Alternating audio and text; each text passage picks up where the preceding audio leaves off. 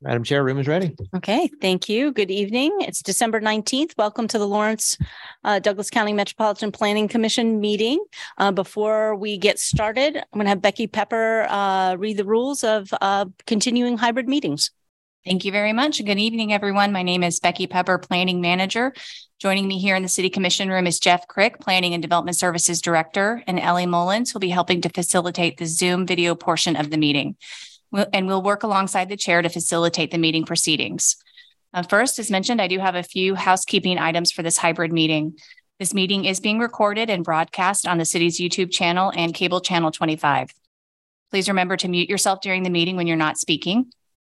The chat function for this public meeting is disabled. All chats will go directly to the Zoom facilitator. Unless you are participating during the meeting, please turn your video off. This allows the active meeting participants to be seen on screen. You will still be able to hear the meeting, and when you are participating, please turn your video on. And if you have any trouble, you can send a chat to the Zoom facilitator. The city re- reserves the right to mute people or turn individual videos off to minimize distraction during the meeting. And with that, I will turn the meeting back over to the chair. Thank you. Uh, next up is to receive and amend or approve the minutes from November sixteenth. Do I have any amendments? No. Motion to approve. So moved. Second? Second. Thank you. Can we have the vote, please? Commissioner Ashworth? Yes. Commissioner Carpenter? Yes. Commissioner Carter? Yes. Commissioner Duvar? Yes. Commissioner Hayden? Yes. Commissioner Munch? Yes. Commissioner Rexrode? Yes. Commissioner Thomas? Yes. Motion passes eight to zero. Thank you. Next up, committee reports. Um, do we have any reports to receive from the Lawrence Douglas County Planning Organization Policy Board? Any from the Transportation twenty fifty Steering Committee? All right. And the Land Development Code Update Steering Committee. Anything from that committee? Yes, an update. Um, the second steering committee meeting was held on December eighth. The consultants did a high-level overview of where they were in the process. They're currently still reviewing all the current code and identifying issues so they can start to work on modifying those. But they brought five questions to the steering committee for discussion. Um, what does neighborhood character mean in Lawrence? What does the steering committee need to know to think about the future of commercial and industrial business parks? How do we start to get a better coordination between historic preservation and infill redevelopment? Will it be helpful to explore adding a required neighborhood meeting prior to planning commission reviews? How does a community think about water use and development? Uh, we had some good discussions about that, and they took notes. So it'll be interesting to see what they come back with. Anybody that wants to see the full discussion can go to the city YouTube channel and look for the December eighth steering committee meeting and watch it. Uh, there's a couple of upcoming meetings before we're back. December twenty-second at one thirty to three o'clock at Riverfront Plaza, or virtually you can engage in a rural area roundtable discussion. Uh, this was a holdover from the first flurry of meetings where it was scheduled at the same time as another group. So they decided to hold this at a future time, and this is it. Public meetings are going to start in January, sometime around the twenty-fifth to twenty-seventh. You can go to the city website, go to the planning department. There's a box up at the top just for this purpose, which will keep you up to date on when meetings are. So everybody out there, it's your chance to get involved, so please do so. Thank you. All right, communications. Do we have any written communications we need to receive from the public? All communications were part of your packet this evening. Thank you. Any written communications from staff, planning commissioners, or other commissioners? None this evening. Do we need to receive any written action or of waiver requests or determinations made by the city engineer? No. Okay, disclosure of ex parte communications. I will disclose that I've had conversations about item number three with Lori Shuck, who is online tonight, and her comments um, were sent via an email to all the commissioners. I received so. an email, and it's all that information's in the packet as well. Packet. Okay. Yes. All right. Uh, now, this is a point where we go come to, um, oh, sorry, declaration of abstentions this evening for many commissioners. Oh, yes, Commissioner Munch. Thank you, Chair. I, I would like to state that I intend to uh, abstain from discussion around item number three on the agenda tonight. Okay. We have that noted. Thank you. Uh, now is the uh, point where we have general public comment. So this is anybody who would like to speak to an issue uh, before the Planning Commission that doesn't involve, is not, is not on the agenda tonight. So anything that's not on the agenda tonight, does anybody have any public comment they wish to speak to or come up to the podium for? Anybody online or general public comment? Okay, seeing none, we will move on to our regular agenda. Um, so our first item tonight is to consider a rezoning request for ten acres at three sixteen East nine hundred Road. Staff presenting this particular this project is Mary Miller. Good evening, commissioners, and I'll just share my board real quick.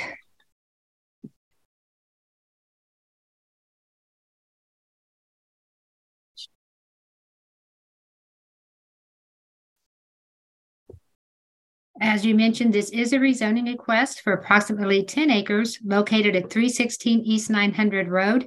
This is the former Marion Springs Elementary School. And the request is to rezone it from the Ag two Transitional Agricultural District to the G B General Business District.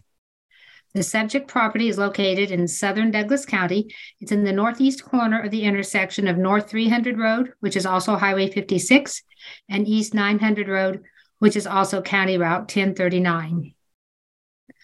Baldwin City is directly to the east, but this property lies well west of that uh, three-mile planning radius, which is shown in blue, and it is about three miles north of the Franklin County um, county line.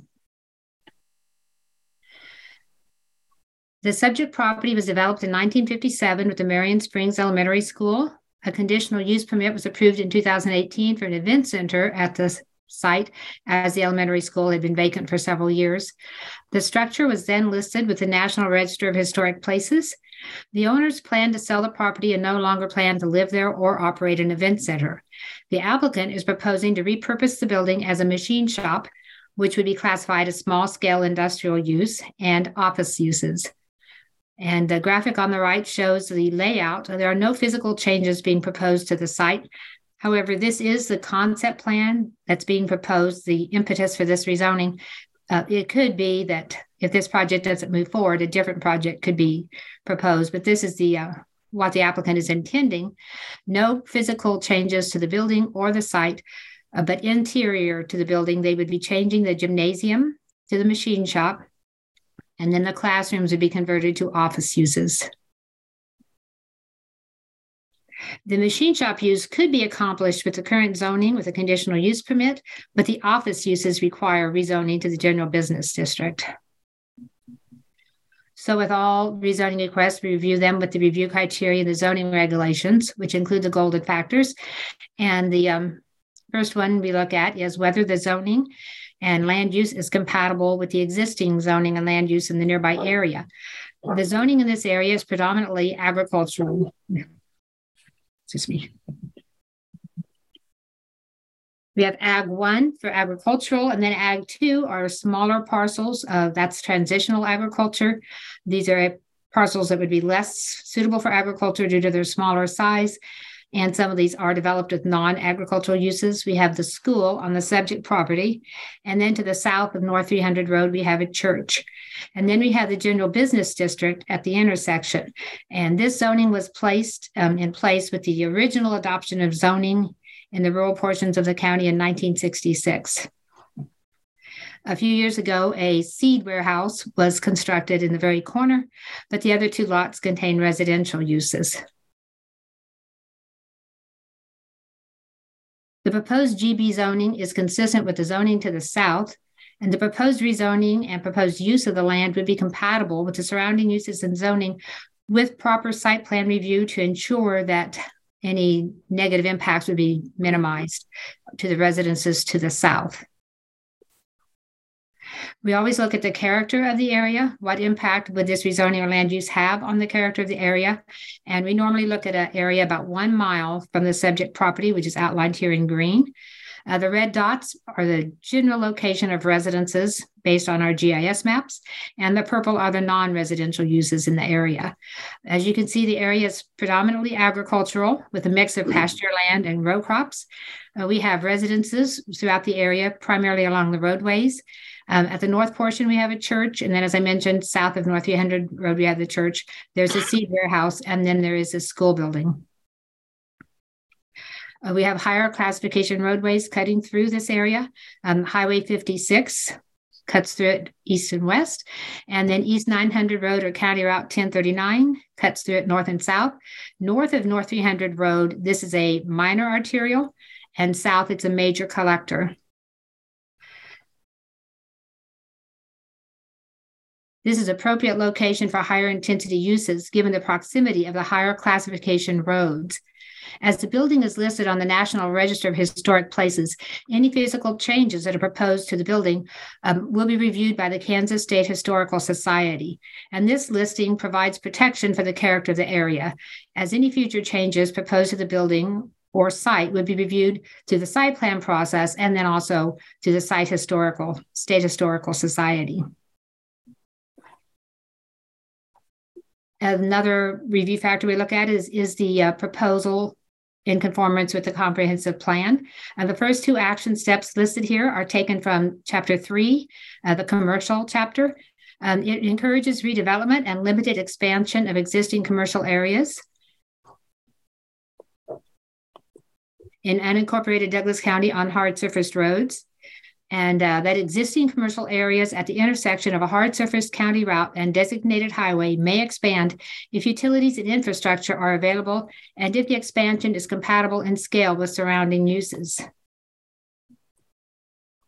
And then the third action step listed here is from Chapter five, Economic Development, where T R E S recommends that we support and grow small to medium-sized businesses throughout our community. And the applicant noted that he sees this as an incubator-type business for startup or small businesses, offices, and machine shops.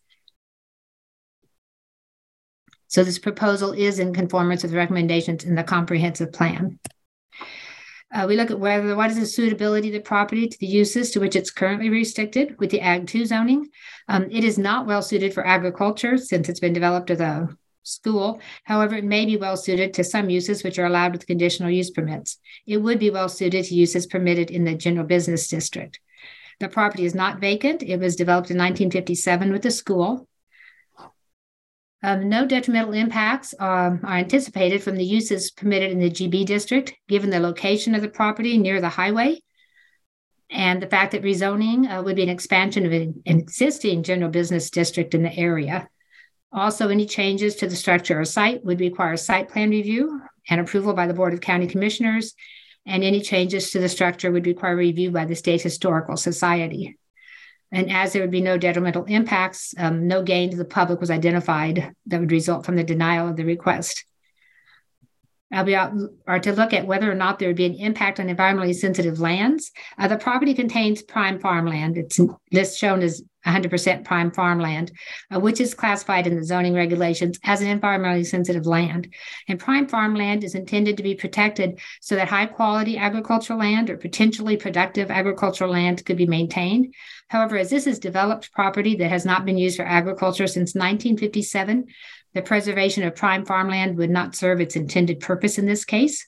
So the review criteria have been met with the exception that there would be an impact on environmentally sensitive lands if a future project came through that proposed an expansion to the building or other site changes. Now, staff recommends that the commission forward this rezoning to the Board of County Commissioners with a recommendation for approval based on the findings listed in the staff report. I believe the applicant is present today, and I'd be happy to answer questions if you have any for me. Thank you. Yes, the applicant today is Greg Rader of Axiom Partners. He is he online or in person? Oh, there you go. If you just come up to the, if you have any wor words to add about the well, sure. the project. I, mm-hmm. I don't do a much more thorough job, job than Mary did. Um, But um, I don't know if there are, uh, my partner and I started a small machine shop business in Baldwin um, three and a half years ago. And our main issue has been, uh, it has flourished, but we've outgrown our space. And um, uh, there is a real dearth of available commercial space in Baldwin. Like, we've been looking for two years to try and find a space, and it, it just doesn't exist. And uh, we're actually, it's important to anyone here. Um, we have a lot of innate affection for Marion Springs. Um, J D and all three of his brothers went there. His dad went there. My kids went there. My wife was a room mom there for years. We loved the building, always did. Um, and it's important to note, like, the Vessies, the current owners, didn't list it. We came to them because um, it seemed like an appropriate space. It's big enough. It's well constructed. It's government construction. Um, and uh, the simple fact is, we love the building. Um, we have a, a lot of, you know, there's a lot of uh, nostalgia for it. Um, it's an appropriately sized space. It's on blacktop. It has everything we need to expand the machine shop business, but we have every intention of maintaining its historic character. And um, I don't know, it's after we saw, um, I visited a, bit, a business over at, I believe it's Athens, Pennsylvania, um, where there are a lot of different, uh, it's a business incubator, that that office space over there. And it kind of made a, a light bulb come on, and that there's nothing to rent in Baldwin. And um, we've been trying, and very, very little anyway. And it has a commercial kitchen. It has A D A compliant bathrooms. It has three different access and ingress points. And the gym is almost perfectly segregated from the rest of the building. So our vision is to put the machinery equipment in the gym side and, and operate it, um, you know, as the machine shop business, but be able to have an office rental. Uh, I mean, there are eight classrooms at nine hundred square feet apiece. They're almost perfect office spaces.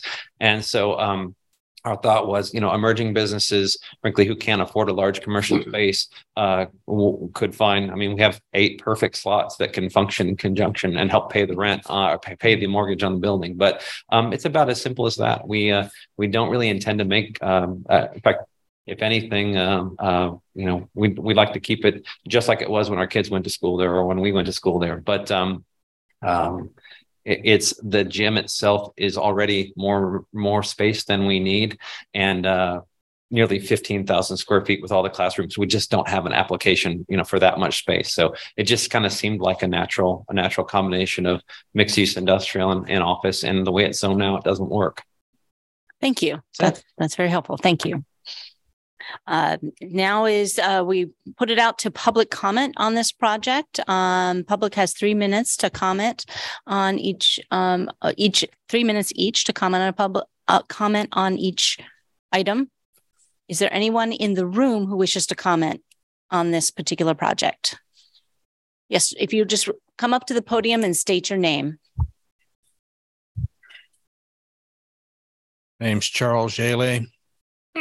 We boarded the property on the north, boarded it to the east. I've known J D here all as as kids.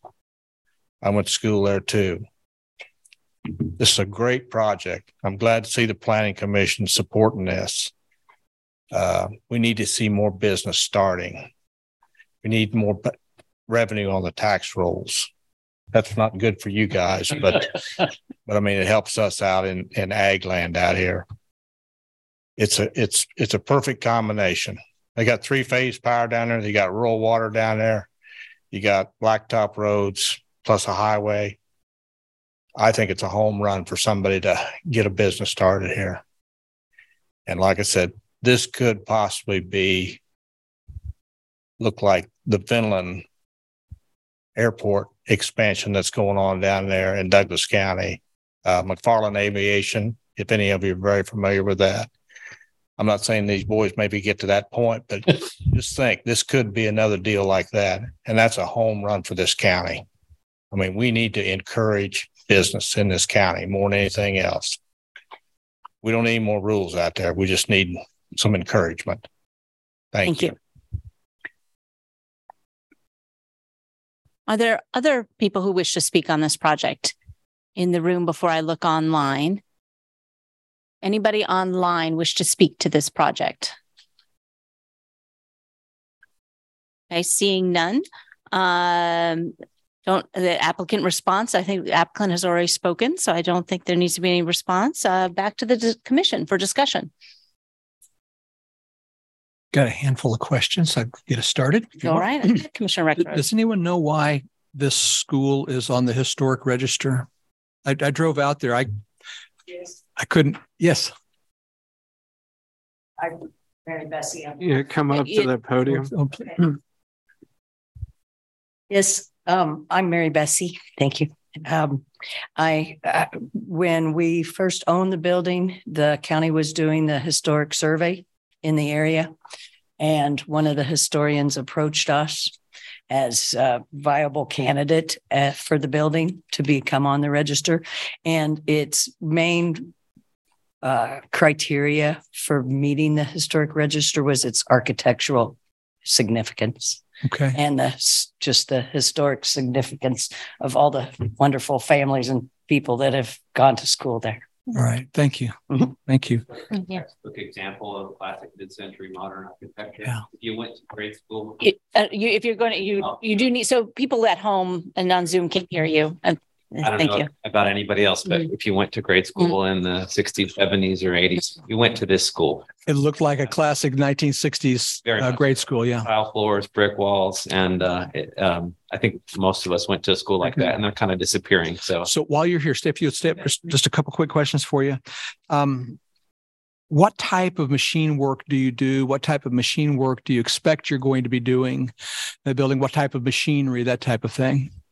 I'm J D Flory. I'm the one who actually runs the machine shop. Right. Um, right now, I'm in heavy in like food industry, dog food industry. Um, I make components for customers. Stainless steel stuff. Uh, a lot of stainless steel. Yep. A lot of steel also, just plain carbon steel. Um, Custom Mobile in Baldwin City that builds forklifts. I make parts for them.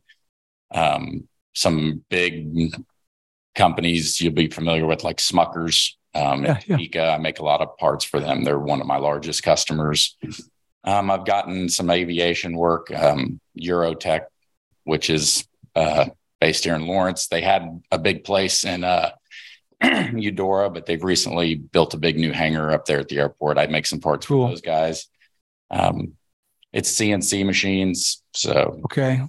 Not just mills and drills, but it's, yeah, yeah it's, uh, five axis machines.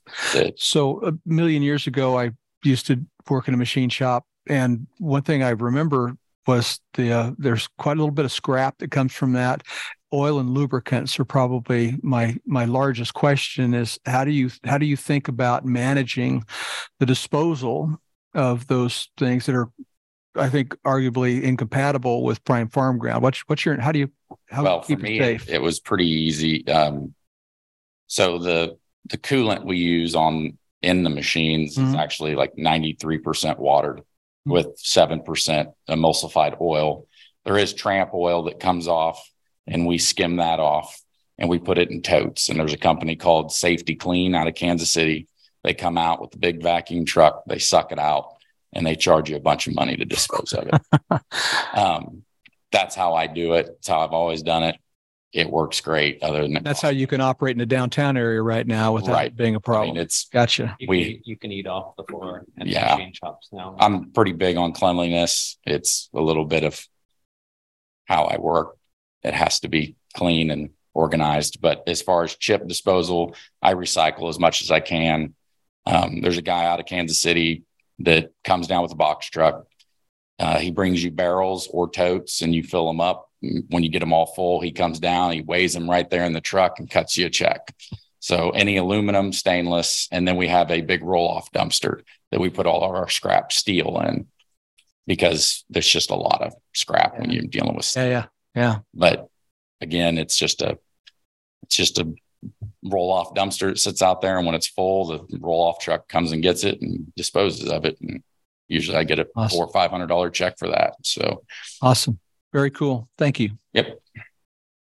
Please don't go away. Oh, come on back. I'm just wondering.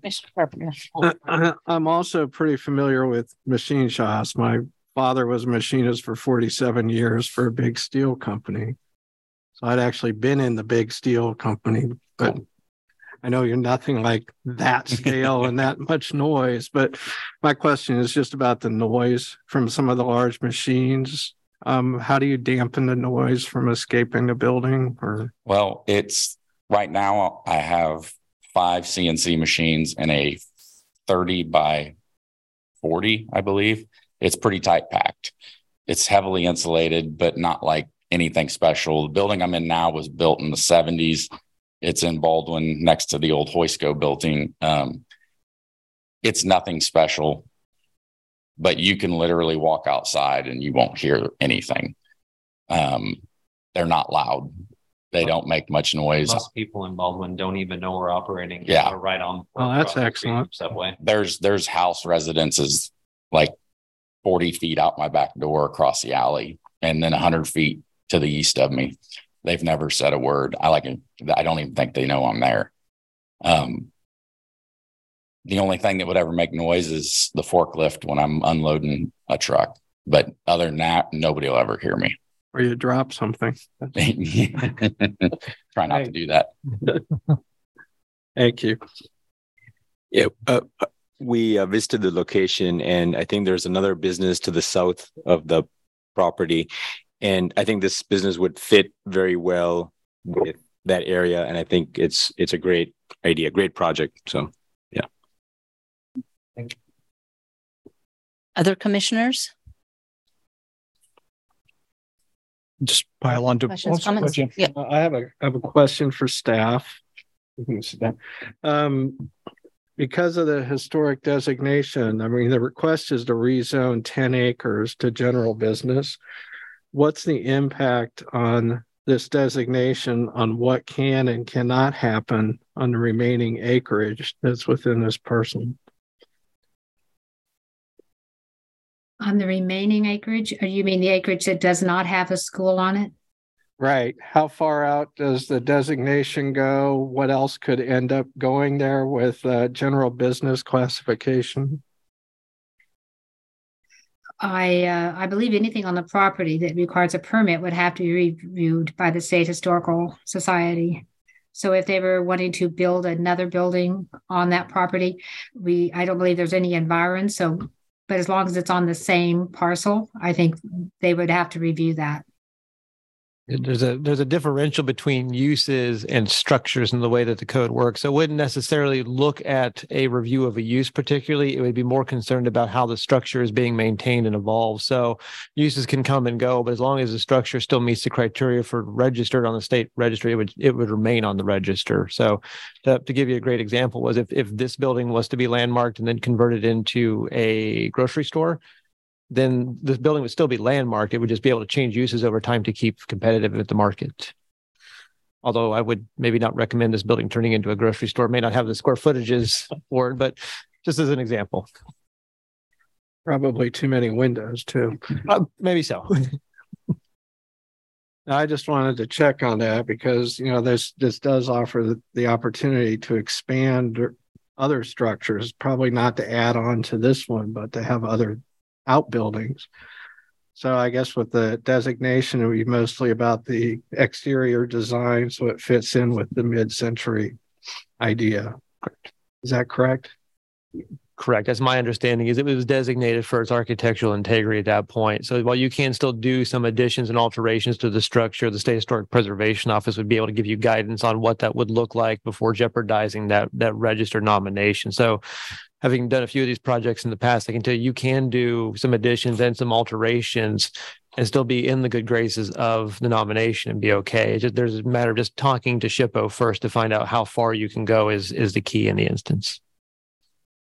Thank you. I'm really encouraged by the creative reuse of the building and keeping the integrity. I, I think it's looks like a good fit for where it is, and especially with the old designations for what was wanted right at that intersection. This just expands on that. Anybody else? I agree. This is a very creative reuse of an existing building, and apparently much needed. I think it looks like no. a great project. I'm certainly in support. Shall we entertain a motion then? I'd be happy to help with that. Okay. I move we approve the request to rezone Z twenty-two dash zero zero three five zero, approximately ten acres at three sixteen East nineteenth Road from A G two to G B General Business District, and forward to the Board of County Commissioners with a recommendation for approval based on the findings presented in the staff report. Can I have a second? Second. Commissioner Hayden, thank you. Any further discussion? Jeff, could you call the vote then? Commissioner Ashworth? Yes. Commissioner Carpenter? Yes. Commissioner Carter? Yes. Commissioner Duvor? Yes. Commissioner Hayden? Yes. Commissioner Munch? Yes. Commissioner Rexrode? Yes. Commissioner Thomas? Yes. Motion passes eight to zero. Thank you all.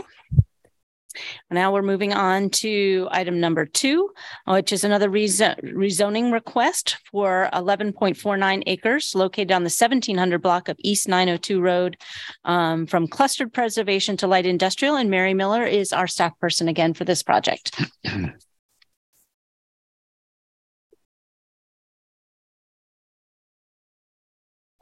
Mary Miller, City County Planner, and I'll again share my screen.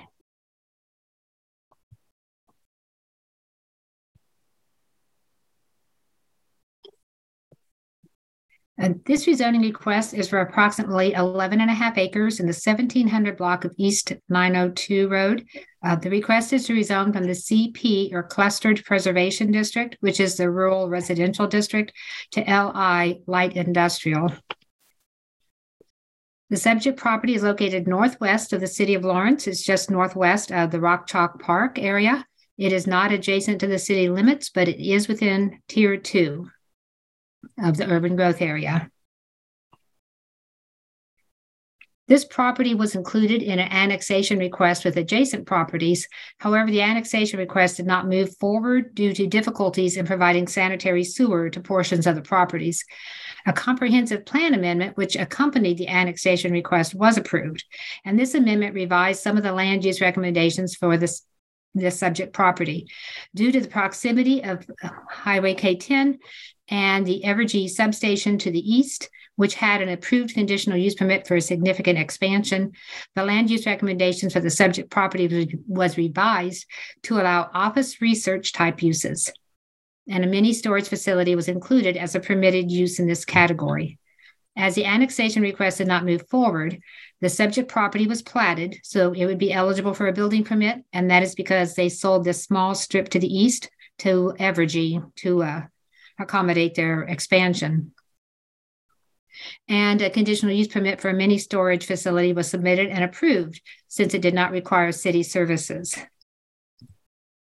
These plans are from the formerly approved uh, conditional use permit, which are being used as a concept plan, as the overall development being proposed is the same. Uh, the driveway to the facility is located on the south part of this um, kind of a leg of the property. Uh, this is also a Westar easement where transmission lines are located. And then the mini storage facility is located to s- the south of those. Uh, this would be somewhat something of a buffer to the residential uses and office uses that the long-range plan recommends to the north. The property is located adjacent to the K ten highway in the southwest corner, and a portion would be within the S L T K ten Transportation Corridor Overlay District. This is an urban zoning district, so it doesn't apply now that the property is outside the city limits. But since annexation will probably occur in the somewhat near future, um, it'd be important to go ahead and look at the standards so that uh, the standards that are required for this district um, are applied now. They'd be in place when it does annex. And this overlay district requires that buildings and parking areas be set back fifty feet from the highway right-of-way, and it has additional landscaping requirements for that fifty-foot area to provide an aesthetic appearance from the highway. And so this conditional use permit plan was evaluated for compliance with these requirements, and any future site, site plan uh, would be as well. So I'll go through the review criteria for this. Um, The first is a compatibility with the existing zoning and land use. As you can see, the primary zoning in this area is C P, or clustered preservation. Um, that's the residential district, which is um, to be expected since this is in very close proximity to the city limits of Lawrence. The subject property um, was rezoned to C P when the zoning regulations were adopted in twenty twenty uh, in error. Uh, this was a platted piece of property, and the parameters we set for automatic conversions was that any platted property that was zoned A or A one in the urban growth area, or the, any land that was divided through a certificate of survey would automatically convert to the C P or cluster preservation district. And we had not um, taken into consideration that we had this property that was platted and had an approved C U P for a mini storage facility, which is not permitted in the C P district. And so this uh, rezoning converted in error. It should have been converted to, we should have intentionally rezoned it to the L I district in twenty twenty when the zoning regulations changed. So this rezoning would, would update that to the correct zoning district. Um, the mini storage facility was not constructed, but the site was graded and a retaining wall was constructed for the facility. And the use would be compatible with the electrical substation to the east. And uh, with the proposed buffering area, would be compatible with the future residential or office uses that the plan recommends to the north. And then, as I mentioned earlier, this traffic overlay district uh, would provide for a landscape buffer area uh, to ensure an appropriate view from the highway. Uh, principal uses in the area are utility and agriculture with rural residences. The proposed rezoning um, with the use restrictions that are proposed in the staff report would be compatible with zoning and land uses in the area. And while the long-range plan recommends office research uses and the uses they recommend are permitted in the light industrial district, the light industrial district permits a range of other uses, higher intensity uses, which would not be appropriate in this location. And I'll go through those in more detail later, but staff is recommending a condition that with this rezoning, only those uses that are recommended in the long-range plan for office research uses would be allowed. So it limits, not everything that would be allowed in the L I district would be permitted, just those that are recommended in the long-range plan. The character of the area, this is a very mixed-use area. A portion of it is within the city limits of Lawrence. The rest is um, the urban area. We have Interstate seventy to the north and Kansas Highway K ten, cutting the property north and south. Uh, the rural land uses are primarily rural residential, woodlands, agriculture, and then their utility. Urban land consists of um, city parks. We have the Rock Chalk Park, and this contains a K U sports facility below that. Uh, we have the Sport Pavilion, a city recreation center. We have a future city park up to the northwest. And then we have um, the Mercado, a commercial development that's undergoing development now. And we have multi-dwelling and single-dwelling residential neighborhoods. There's considerable open space in the area with the Baldwin Creek floodplain and riparian corridor. The proposed light industrial zoning with the proposed use rec- restrictions would be compatible and would maintain the character of the area. Uh, we look at whether or not the rezoning is in conformance with the comprehensive plan of the area plan. And um, the industrial section of the comprehensive plan has a list of locational criteria, and this plan meets those all. However, the comprehensive plan also recommends that high quality soils, class one and two soils, be protected. And the Department of Agriculture web soil survey shows class two soils on approximately half of the property. As the property is currently zoned for residential uses, it was previously graded with a formally approved conditional use permit for mini storage facility, and is recommended in the long-range plan for our area for office research uses. Uh, the preservation of class two soils uh, is less important in this location than in other rural areas, and due to the type of development that's already occurred, may not be possible. Uh, the proposed rezoning is in compliance with the recommendations in the comprehensive plan for industrial sites, with the exception of protecting class two soils. Of the compliance of the area plan, this use is a recommended use. The use of proposing the mini storage is a recommended use in the area plan, and it is permitted in the light industrial district. The area plan recommends a very limited range of uses. It recommends light storage and distribution uses, research facilities, limited or technological production, and office uses. The L I district, as I mentioned earlier, permits several uses which are not recommended in the area plan, and many of these are much more intensive. So staff recommends conditioning the zoning so that only uses listed for the office research classification in the K ten and Farmers Turnpike plan and any amendments to the plan would be permitted.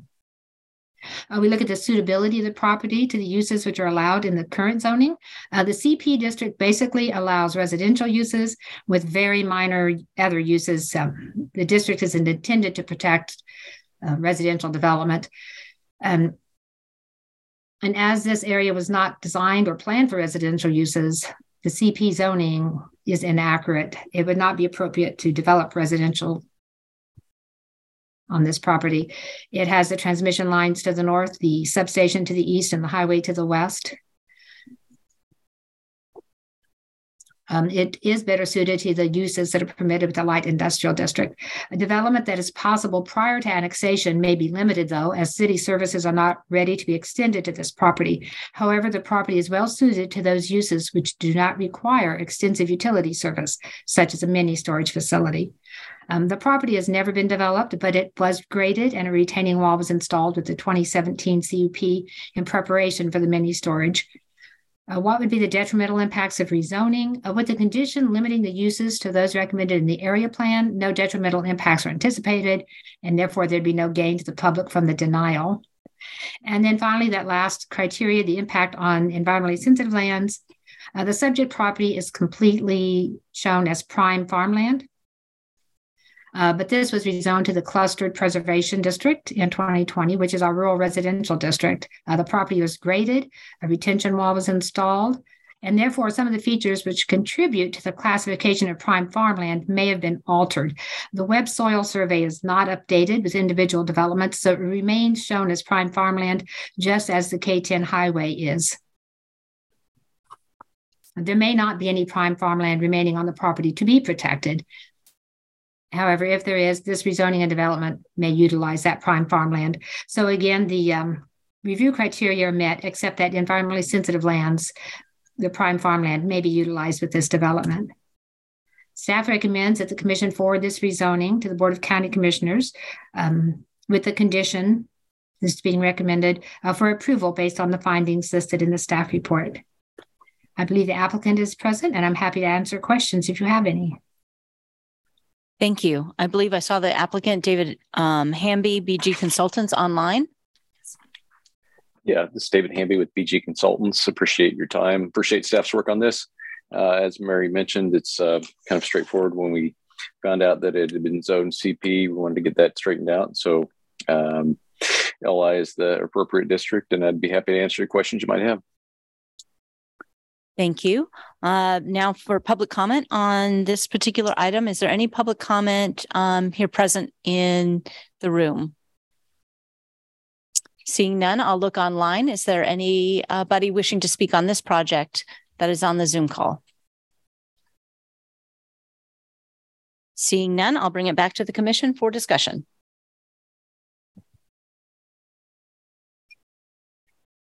I have a question. Yes. So uh, the road leading up to the location um, is not in great shape. Is the is the road improvement a condition before the project starts? Because I know I noticed I noted that there's a there there is a, road improvement is mentioned in the project. Is that something that ha- will happen as a prerequisite? Is that a question for staff or, or yeah. the applicant? Mary, do you, do you know Mary?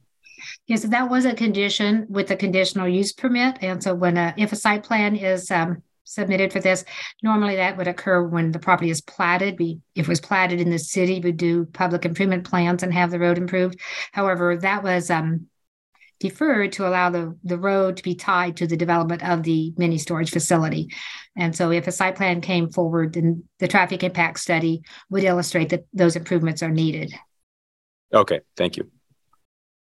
And and a question on the buffering, what what kind of buffering uh, are we thinking? And is it going to, so if you're on K ten, is it going to, are you going to see the storage units? Mary, do you know, or what's? Well, the uh, the overlay district requires uh, more intensive landscaping, more trees and shrubs than normal. You may still be able to see it. You may it may not just be a screen of uh, trees, but it should be enough to buffer it and minimize the appearance. Okay, you know, that way it's more interesting than just driving through a corridor of trees.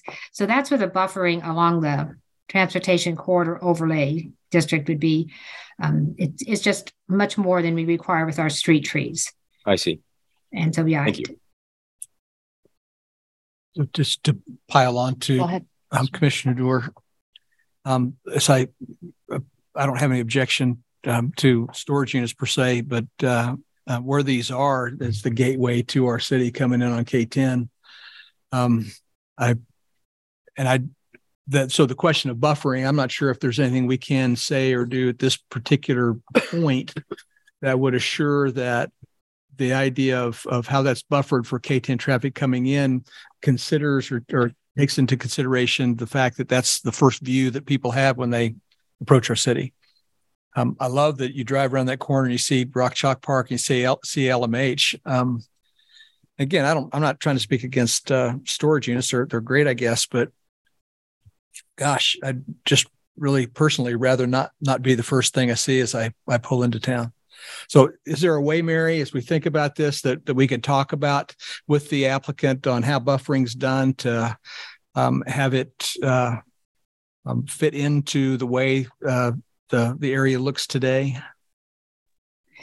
Um, I believe you could make that a, a discussion and a recommendation that we would include. Uh, we do try, you know, if you drive down K ten around the south side of the city, we have the apartments and they also have that landscaping buffer.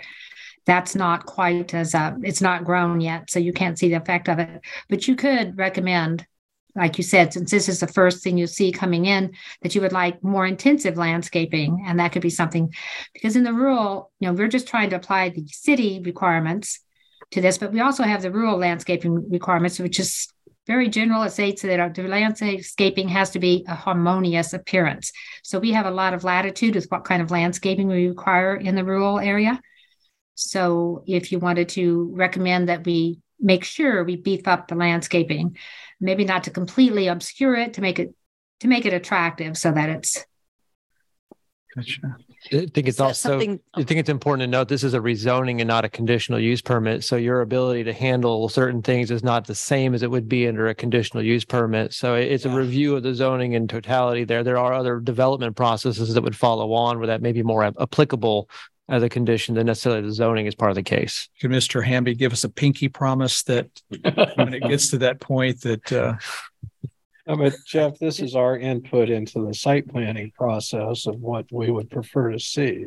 Right? You you can give input on, on that as detail going forward, but I think it's important to draw a distinction between the action of a rezoning versus what the what is possible under your purview for the review. So just wanted to highlight that differential for you. Thank you. I just have to say I'm having deja vu, but because uh, Gateway was a big conversation back in twenty seventeen when this was here. Um, and I can't remember what we did back then. That was too many meetings ago. Well, would the applicant like care to comment on this? Uh, David Hamby with yes. B G Consultants. Um, as Jeff mentioned, this is just a, a, a rezoning application. What we included with the application was a previous C U P. And so that was previously approved as a C U P. I don't know what's going to what's going to look like going forward. The owner hasn't um, engaged us to reproduce a site plan. So all he, all he wanted to do right now is just get the zoning straightened out. So I don't know if it'll change, but um, I would say that we did some pretty extensive landscaping when the C U P came through, understanding there is some pretty intensive utilities. There's a transmission line for um, Evergy. There's also a high pressure gas line. And so that that controls a lot of what happens in that on that parcel. So uh, working within those bounds, though, uh, we'd be happy to to work with uh, the staff and, and the commission on the landscaping as was done previously, because we did, as as the commissioner mentioned, we had a lot of discussion about the gateway on this parcel. I, I would I would just say, you know, prior discussion was also about the limited use that this property could be put to because of all the restrictions that Mister Hamby's bringing up, and its location and its lack of suitability for most things.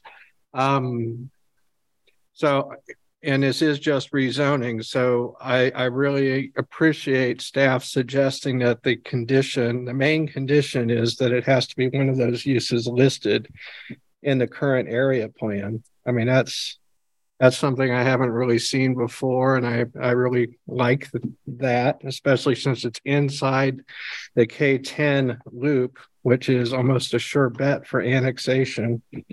Um, so that brings me to one other question for Mary. In the event that this would go forward with the possibility of requested, you know, to put in mini warehouses, and it's still in the county, what design criteria would apply to structures going into this area, especially mini warehouses, since we have special rules for in the city? Oh, that's a very good question. And um, since this is in the um, urban growth area, and like you said, pretty sure to annex it sometime in the near future, I think we would try to look at our commercial design standards if it develops before it's annexed. We don't really have the uh, the strength, you know, to require everything in the commercial design guidelines, but we can look for some of those. And primarily, they look at trying to have some variation. And um, sometimes you get that with roofline changes. Sometimes you get it with architectural features, and sometimes you get it with landscaping. You know, you plant vertical plants or trees every so often, and it breaks up the appearance of the walls. So we would certainly look at that when the site plan comes through. And this would be, um, since it's a, if it develops outside the city limits, that would go to the Board of County Commissioners. And they have, again, that general requirement that all the structures provide a pleasing appearance To, to nearby properties, which gives us a lot of latitude. And we look at what, what are we looking for? So if it's just a long, you know, uniform structure, we could require some features, whether it's landscaping or architectural. Thank you. Other questions from commissioners? Any online? No further questions or comments? Entertain a motion then. Point of order, manager. Oh, I think Commissioner Munch may have had his hand up. Did he? Oh, I'm sorry. I missed. I missed that. I apologize. I was looking too. No, quite all right. I, I did have my hand up. I uh-huh. appreciate that, but the subsequent discussion has answered my uh-huh. question. So, thank you. Thank you. Do do somebody kick me if I overlook Commissioner Munch? Be happy to make a motion. Okay, thank you. Move we approve the request to rezone Z twenty-two dash zero zero three four seven. Approximately eleven and a half acres from C P cluster preservation to light industrial, and forward to the Board of County Commissioners with a recommendation for approval based on the findings presented in the staff report and subject to the conditions listed in that report. Thank you. Do I have a second? Commissioner Javor, thank you. Further discussion? Can we have the vote call, please? Commissioner Ashworth? Yes. Commissioner Carpenter? Yes. Commissioner Carter? Yes. Commissioner Duvor? Yes. Commissioner Hayden? Yes. Commissioner Munch? Yes. Commissioner Rexroad? Yes. Commissioner Thomas? Yes. Motion passes eight to zero. All right. Now we are on to item number three this evening. We are receiving an update on a text amendment uh, involving wind energy conversion systems. So this is not a project that is before us, but we are receiving an update on a text amendment. Um, the plan, the staff reporting on this, Sandy Day and CeCe Riley, uh, will go through the project um, and um, give us what the what's what's going on with the wind conversion. Sorry, with the wind energy conversion systems. Good evening, Sandy Day. Yes, CeCe Riley will be um, sharing in the presentation duties with me uh, this evening. And I would also like to give her a little call out to all of the really great graphics that are in this presentation. Before she got her hands on it, it was very wordy.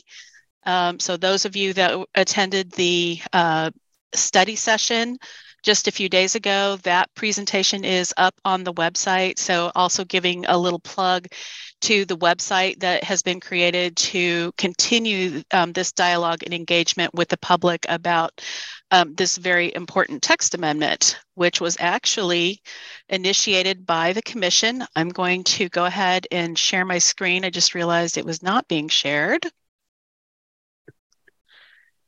Give me a quick moment here.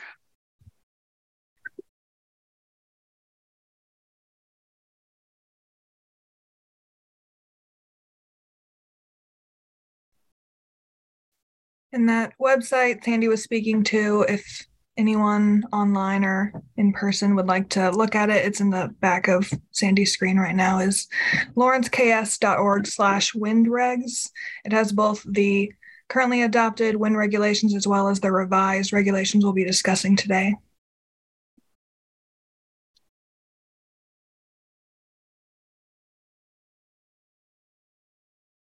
Is this sharing screen yet? Oh, I got a thumbs up. Okay, great. Thank you. Uh, technology is not always my friend.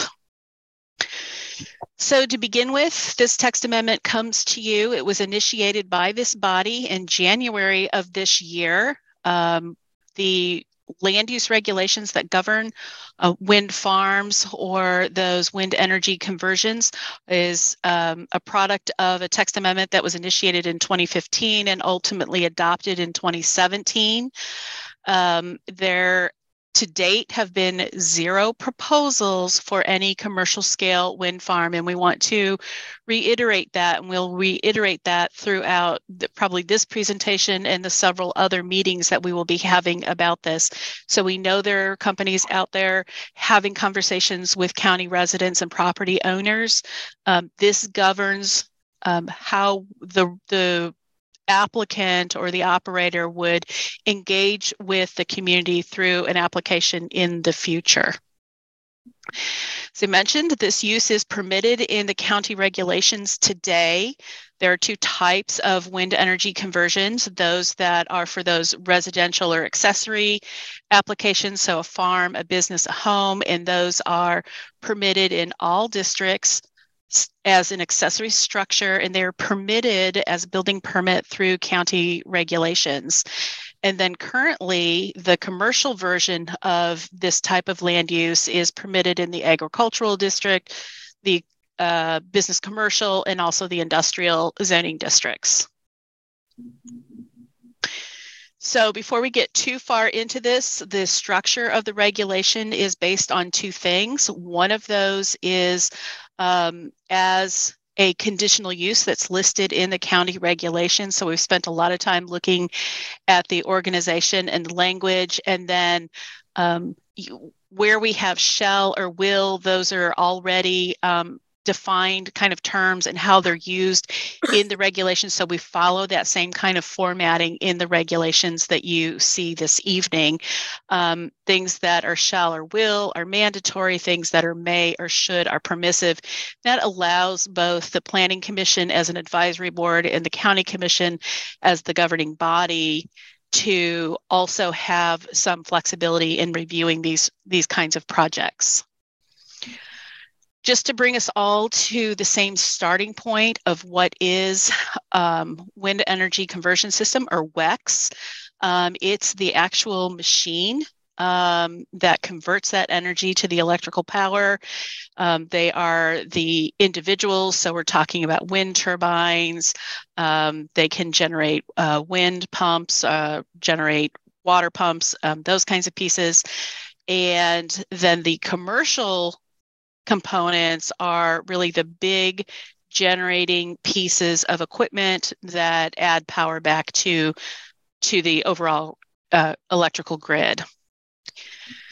So as a starting point of this, this task to look at the regulations, um, staff partnered with county zoning staff. We met about uh, weekly, anywhere from two to maybe four and a half or five hours a week. There are some weeks we skipped in there, really taking apart the regulation, using the guidance of the work that was done from the solar regulations, and then rebuilding the proposed regulations. So what you see here is what's in the code today. And again, this is to say that county regulations do allow for um, wind farms, and I'm going to use that term kind of generally throughout this presentation when I'm talking about the wind farm as a commercial activity or commercial W E C S. Um, so this is the structure of the code that we had today, and one of the charges from the Planning Commission when the text amendment was initiated to, was to bring more alignment to the solar regulations. So that's what we've tried to do. Um, so within Uh, this particular slide, what you're seeing is basically a table of contents of what those regulations are. Key considerations is um, is a, a really important part of the regulation. It's where we really built that structure and what those values are within the code that we built um, into the application requirements, into the design standards, into the performance standards. Um, performance standards are really something that's new to the regulations. Um, we've also added some process information in terms of the building permit, how you revise an approved plan. We'll talk about all these things in just a moment more.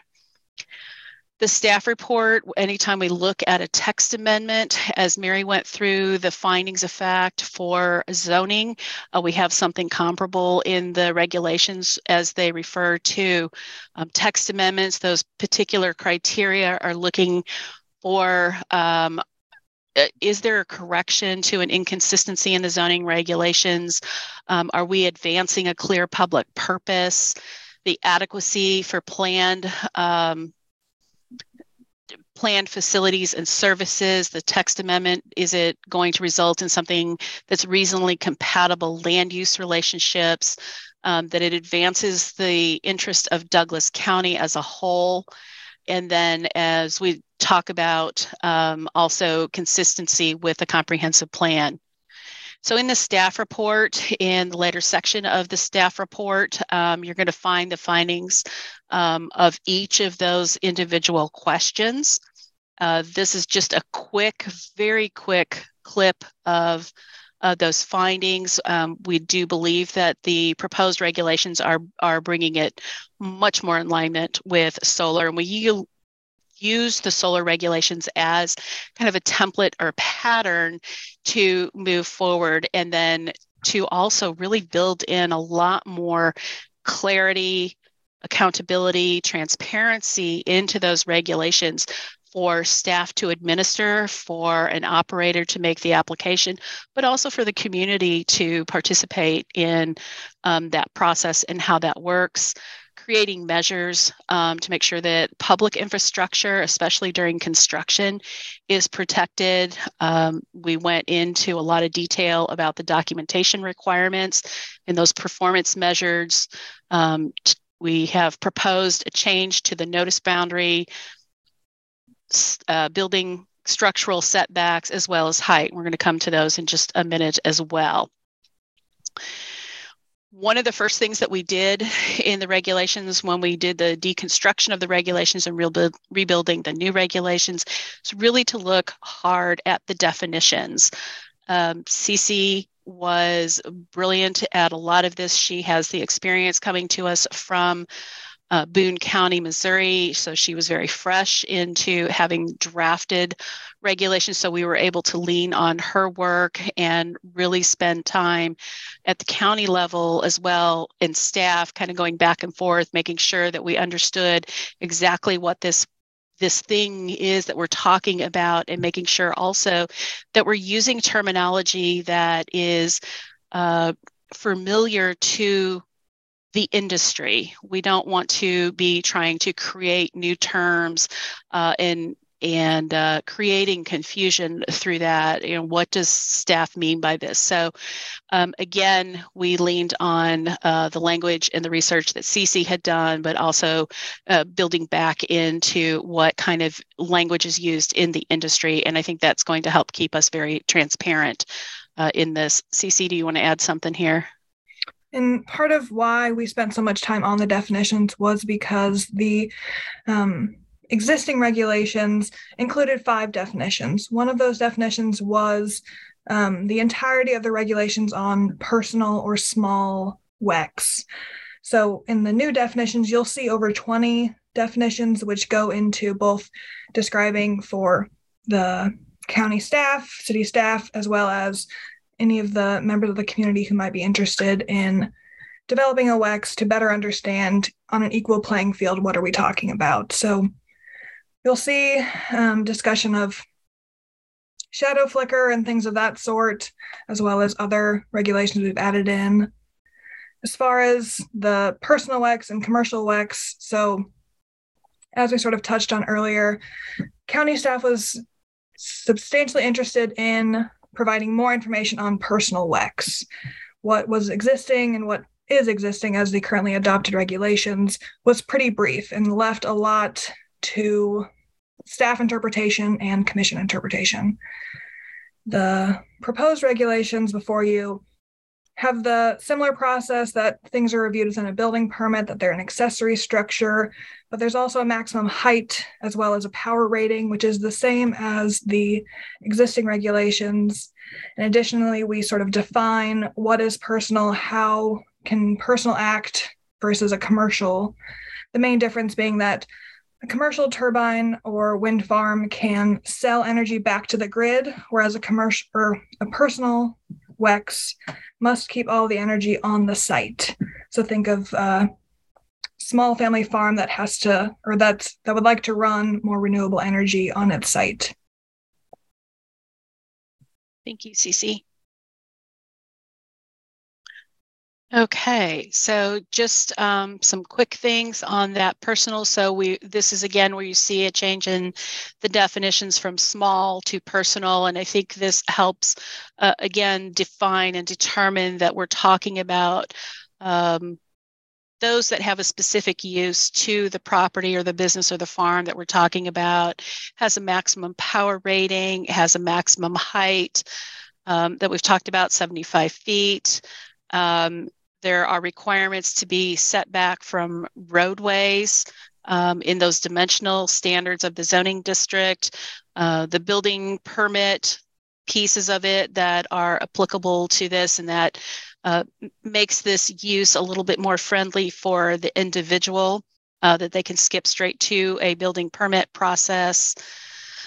Um, those are kind of the, the big pieces of that particular piece of it.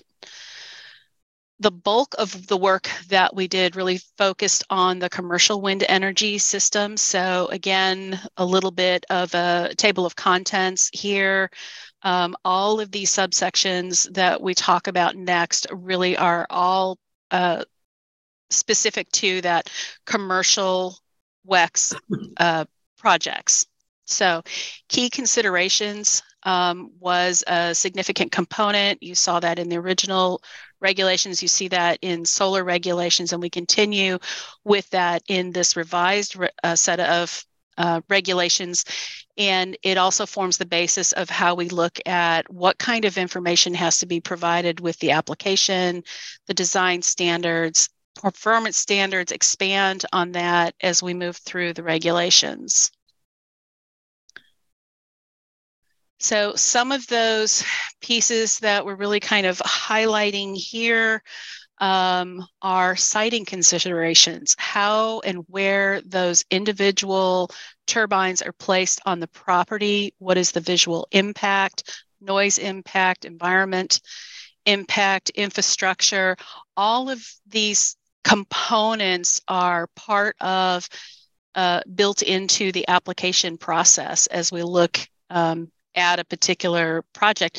And that includes the life cycle of the project. So how does it get decommissioned and how does that land get reclaimed um, within the lifespan of the project?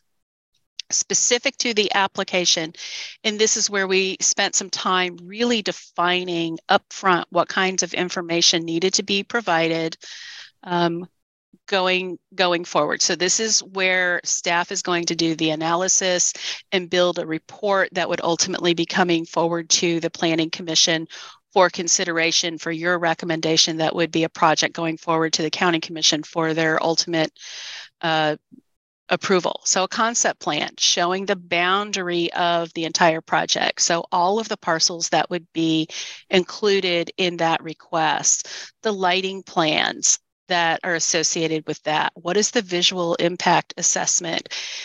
The visual impact noise assessment and environmental impact assessment are very specific uh, kinds of studies um, that would be uh, attachments to the application.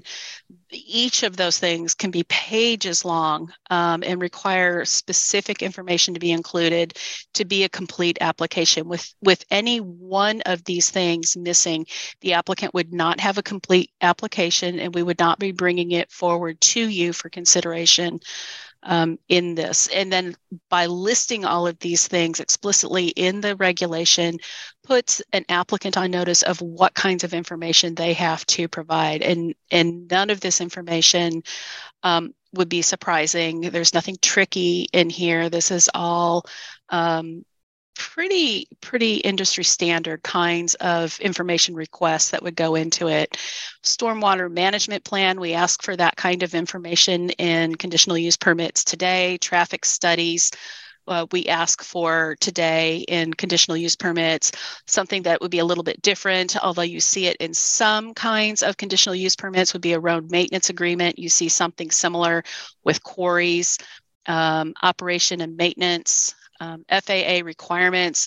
We at the local level do not review um, F A A requirements. That's a very specific piece that our regional office in Kansas City would be doing. Um, But we do require the applicant to go ahead and, and acknowledge that that's a requirement, and they are following up with that kind of thing.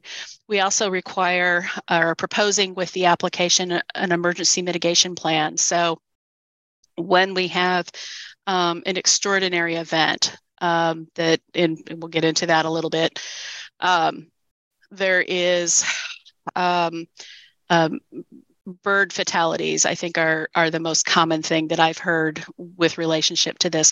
What what is the plan for dealing with that? Um, how do you do it? Do you you have an emer- you know an immediate stop of that wind turbine? Staff has to get out there. There's probably other state and federal agencies that have to get out there and assess um, what happened and why, and go from there. A very specific decommissioning plan. How does it happen? Um, the costs and the fees associated with that, providing those sureties either through an escrow um, deposit, letter of credit, a, a couple of different tools um, that we propose within the regulation to be able to support what decommissioning looks like. Um, within the application process, um, much like with communication towers, uh, communication towers require um, an extraordinary notice boundary of one mile. Uh, the current regulations for wind energy require uh, a notice boundary of one mile. This regulation proposes to extend that notice boundary to two miles. This is a notice that the applicant would be responsible for. They would be required to make that notice at the time of application.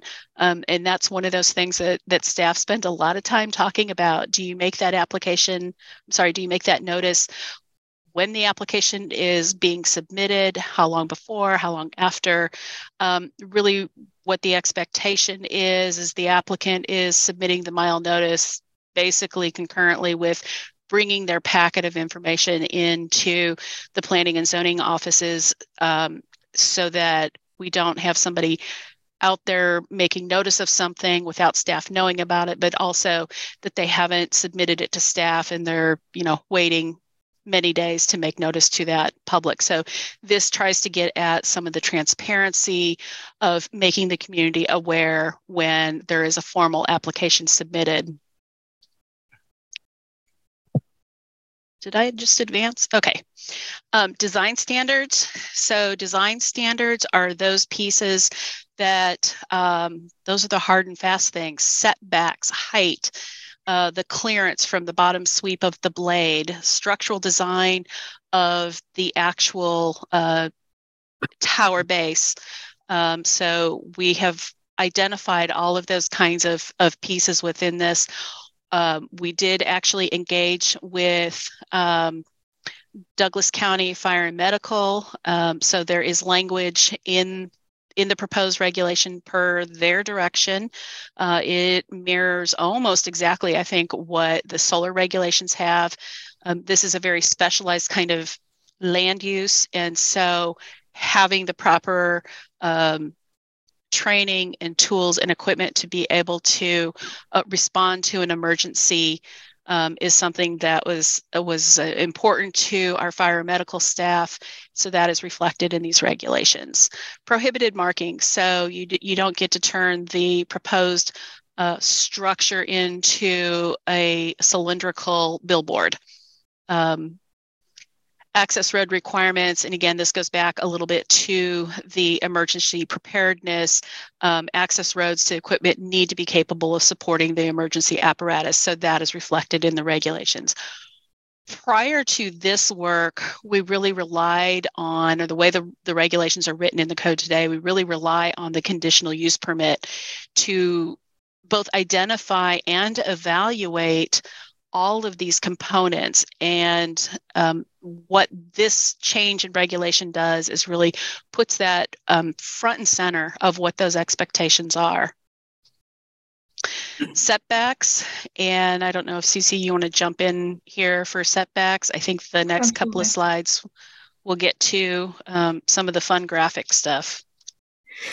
So of the design standards on the previous slide that Sandy spoke to, setbacks, permitted height, clearance, color, all those sort of things, we've identified some of the key changes that are proposed between the previously adopted regulations and the regulations before you today. One of those being setbacks. The previous standard on setbacks was one hundred ten percent the height to, Sandy may have to help me, is it to the um, nearest property line, I believe, and then fifteen hundred feet to the nearest dwelling. I believe that's the way it was. Yes. So with the proposed regulations, we keep that fifteen hundred feet number, but we call out um, three different setbacks being from uh, fifteen hundred feet to the participating landowner's residence and any other occupied structure. So in the regulations in the definition section, we identify participating landowners versus non-participating landowners. Those participating landowners are those who have a vested interest, have a lease, have other sort of financial gain through um, any commercial wind farm project. So from a turbine site, fifteen hundred feet to the participating dwelling, and fifteen hundred feet from any non-participating property line. And it may be hard to visualize. We have another slide coming up soon, but there's also a third setback being one hundred ten percent the height to any street or road. So with that, um, on this graphic, you'll see um, a site that's not to scale and that isn't based on any real property in or around the county. The triangles on the picture on the right are turbine sites. That pink circle is one hundred ten percent height setback that staff's proposing to any street or road. The blue fifteen hundred foot setback applies to both non-participating property owners, being those in yellow, and as well as the houses on the white properties. So, for example, if you look at the turbine site where Sandy's cursor is right now, you can see that that site could not get any more north with the currently proposed regulations. So that non-participating property line is sort of a substantial buffer from that turbine site, as well as it couldn't be much more west, both because of that house that you see in the northwest of that site, as well as the road would run into that pink area. So another example, the turbine site you see the most west or left, it couldn't be any more west if we're identifying up as north, because it runs both into the non-participating property lines on either side. So there was uh, community concern about if it's fifteen hundred feet from any dwelling, if you buy the property next door to an existing turbine site, that turbine is then limiting where you might be able to put your house on that property. In the proposed, any non-participating property owner, the setback stops at that property line. So then within the property itself, the only setbacks that apply are those that are standard to whatever zoning district they're in. And then, Thank Thank sorry. Okay. So um, the next couple of slides, we're going to go over some of these physical components um, that make up the design standards. So this first one we'll talk about, it will be height. Um, we'll also talk a little bit more about setback, about noise, and about lighting. So that's the next group of slides that we'll talk about the design standards. As we mentioned earlier in the presentation, the original regulations did not have a maximum height. This particular proposed regulation does have height, and the height is based on uh, a measurement from the ground level to the center of the hub height. Um, the hub height, again, this this goes back to the industry standard. CeCe brought forward um, uh, loads of research work about where we are in the United States and kind of this uh, in, in the Midwest, what are the typical heights of towers, what is economically efficient um, to actually make a project viable. Some of the other heights that we looked at, um, you may or may not necessarily get the same kind of economic benefit from them. And then there are also communities that propose uh, A, a hub height that is substantially lower, and they effectively zone out the use because there's just not an economic return to do um, a wind, a W E C S at that height. And, and that's really a different conversation um, that we would have if if if the overall interest is to prohibit or not allow this kind of land use, which again, it's already permitted in the codes today. Um, that's a very different discussion that we would need to have. So I don't know, CeCe, do you want to talk a little bit more about height? Absolutely. So um, with what staff's proposing, um, it was, uh, as Sandy said, balance between both the character of the area, um, and communities' interest in protecting their land and their character of their neighborhood, as well as the industry and what is currently being uh, made available. What we've proposed before you today is to set a maximum hub height of eighty meters, using meters because of that industry standard that Sandy had mentioned, and then going on to say that the Board of County Commissioners may approve greater heights, but not greater than one hundred ten meters if increased tower height align better with the purpose and intent of this section. So that's to say that um, if a taller set of turbines meant that there were twenty percent fewer overall, then the Board of County Commissioners may take that into consideration with their discussion of any proposed uh, W E C S application. And the reason why we have a recommended and then a maximum is both to provide um, flexibility, as well as once you go over one hundred ten meter hub height, the um, best practice recommendations, as well as the studies that are available to staff, both from the federal um, Department of Energy, as well as some other um, well-documented, studied pieces, say that past one hundred ten, you really run into issues where the pieces are so large that then the impact to the roads is such that it that cost benefit doesn't quite weigh out. So the next graphic goes on to show um, comparison of different heighted familiar objects. So on the left side, you see the smallest on K U's campus. And then past that, there's the North Lawrence Grain Elevator. The transmission tower is not one that is specifically cited in Douglas County, but um, it's just to sort of represent if you're driving down the road and you see a very tall transmission tower, it's probably about one hundred fifty feet tall. Then you have the Saint Louis Arch superimposed in the background. That's the tallest structure in Saint Louis, being six hundred thirty feet, as well as the tallest structure in Kansas City, which I wasn't especially familiar with before looking into this, but it's a building called the One Kansas City Place, and that's just under six hundred thirty feet tall. So in the middle, you have two different turbines. The um, graphic in front of you, so it shows both the blue eighty meter hub height dot that Sandy's cursor's right above, as well as the sweep of the turbine blades, and then that maximum tip height, which on this graphic you see four hundred forty-two feet. That isn't to say that that tip height is the absolute tallest a turbine could ever be. There are three um, turbine manufacturers that make up over seventy-five percent of the market in the U S, being Vestas, G E, and Siemens.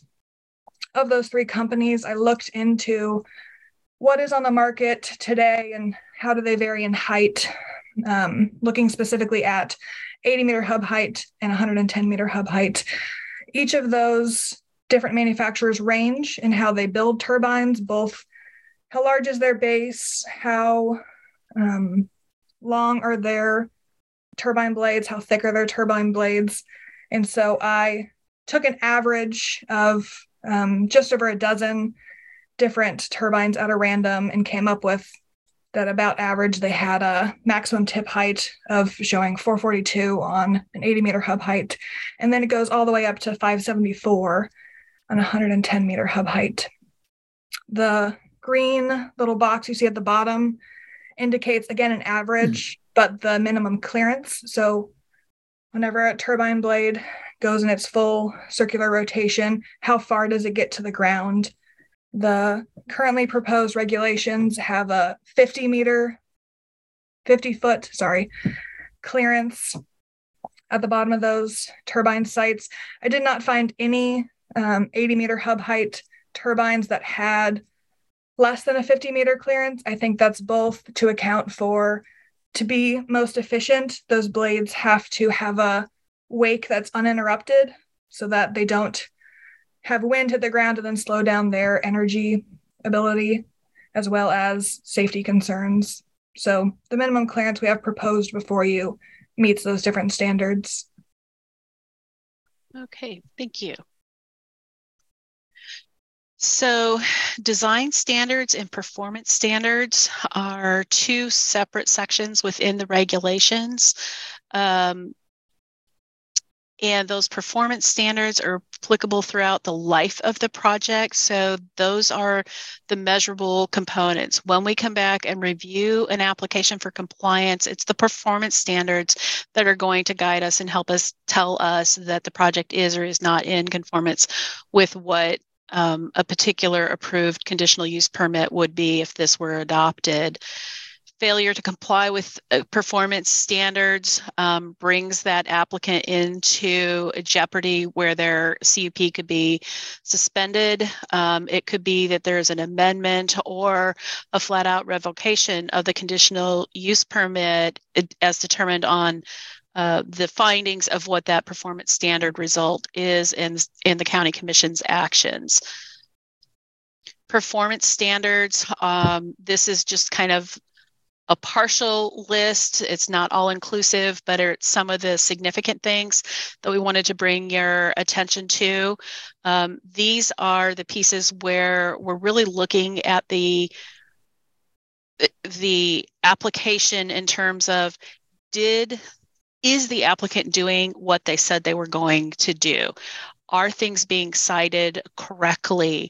The visual impact. So if the study says that the shadow flicker is only going to be X number of hours over the span of a year, is that really happening? Or are we seeing more shadow, more flicker across property beyond that? The lighting, um, are the blades, um, do they have a coating so that they are non-reflective and then somehow that coating has flaked off and now we have glare, all of those kinds of things.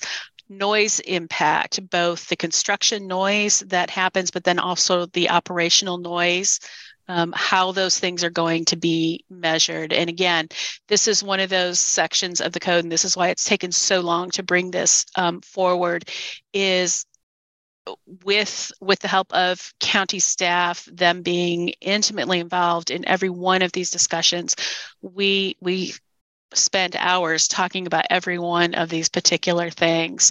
Um, I would say next to CeCe's research, county staff is also very good at research and finding the studies and, and looking at that. And, and it's it's almost too much to process uh, if if that's the only thing you're doing.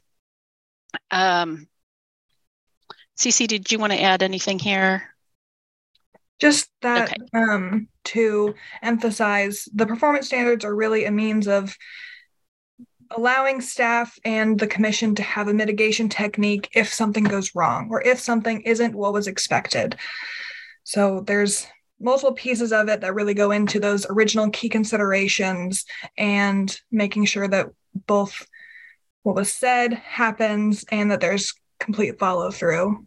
So one of those performance standards, if you'd like, Sandy, I can talk about the noise yeah. standard that staff's proposed. Let's go ahead.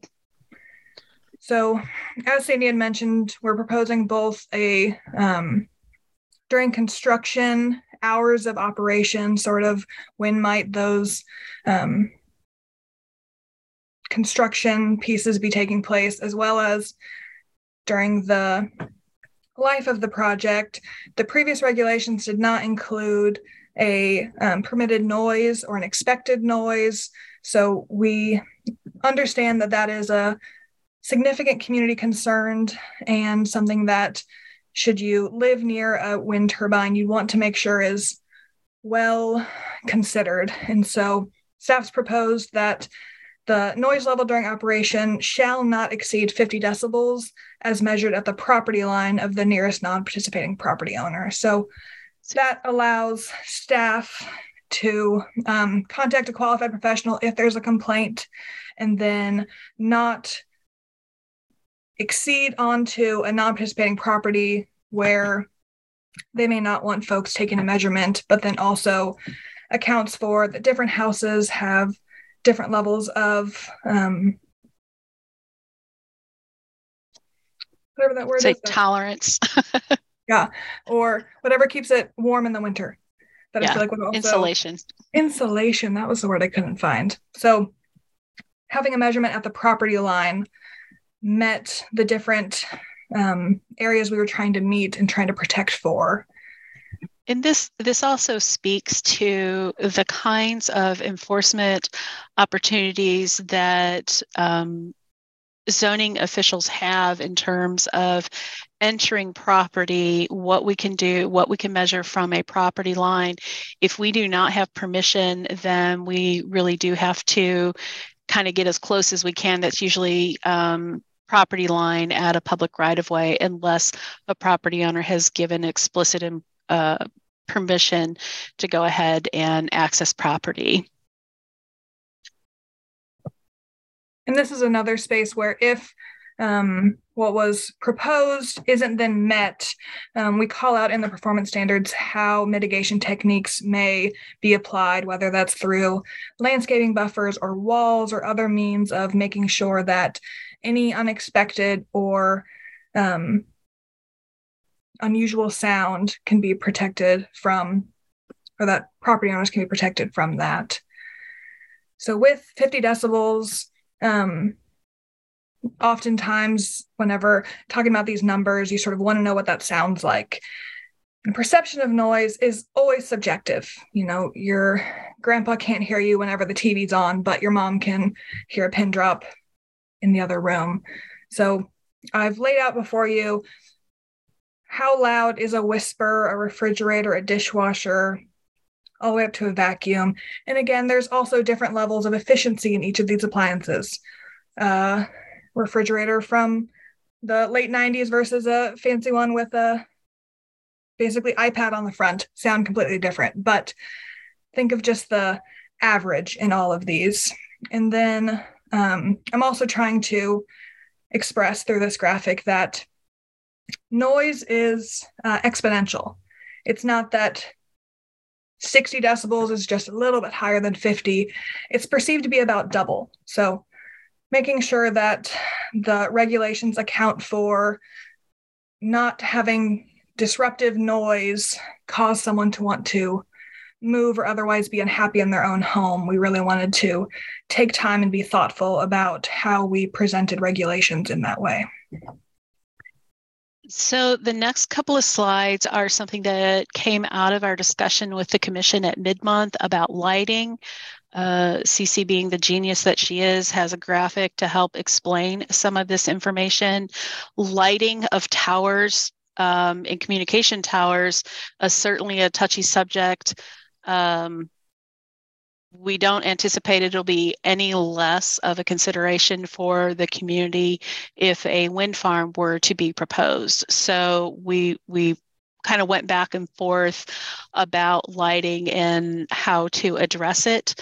And certainly lighting is going to be subject to the requirements of F A A. That that's that's kind of a, a, a baseline. We don't have a lot that we get to do about that.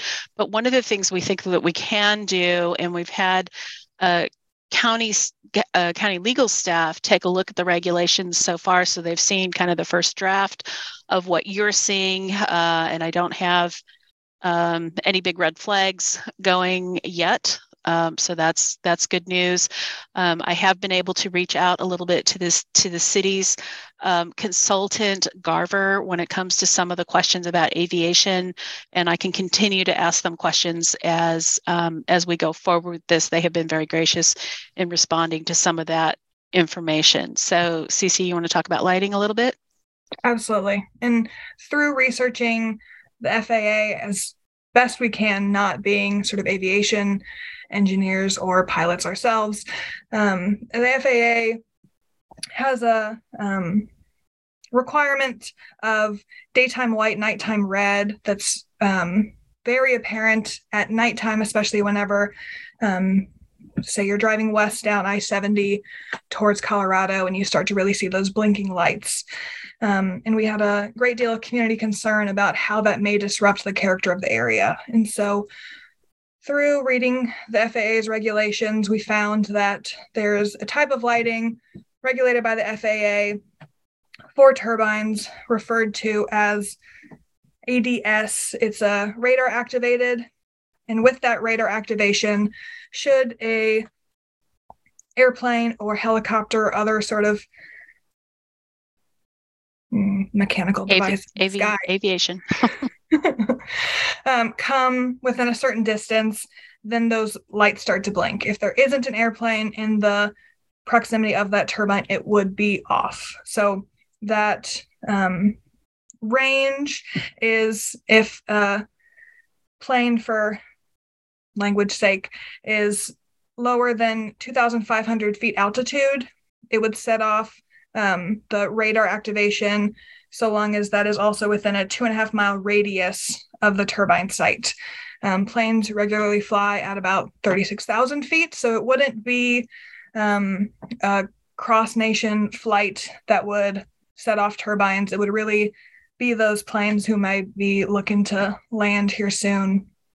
And then there's other F A A regulations about how close they can be to airstrips, and I can't recall those offhand, but part of the application is, as Sandy had mentioned, acknowledging those different F A A regulations and showing us how you meet each of those criteria.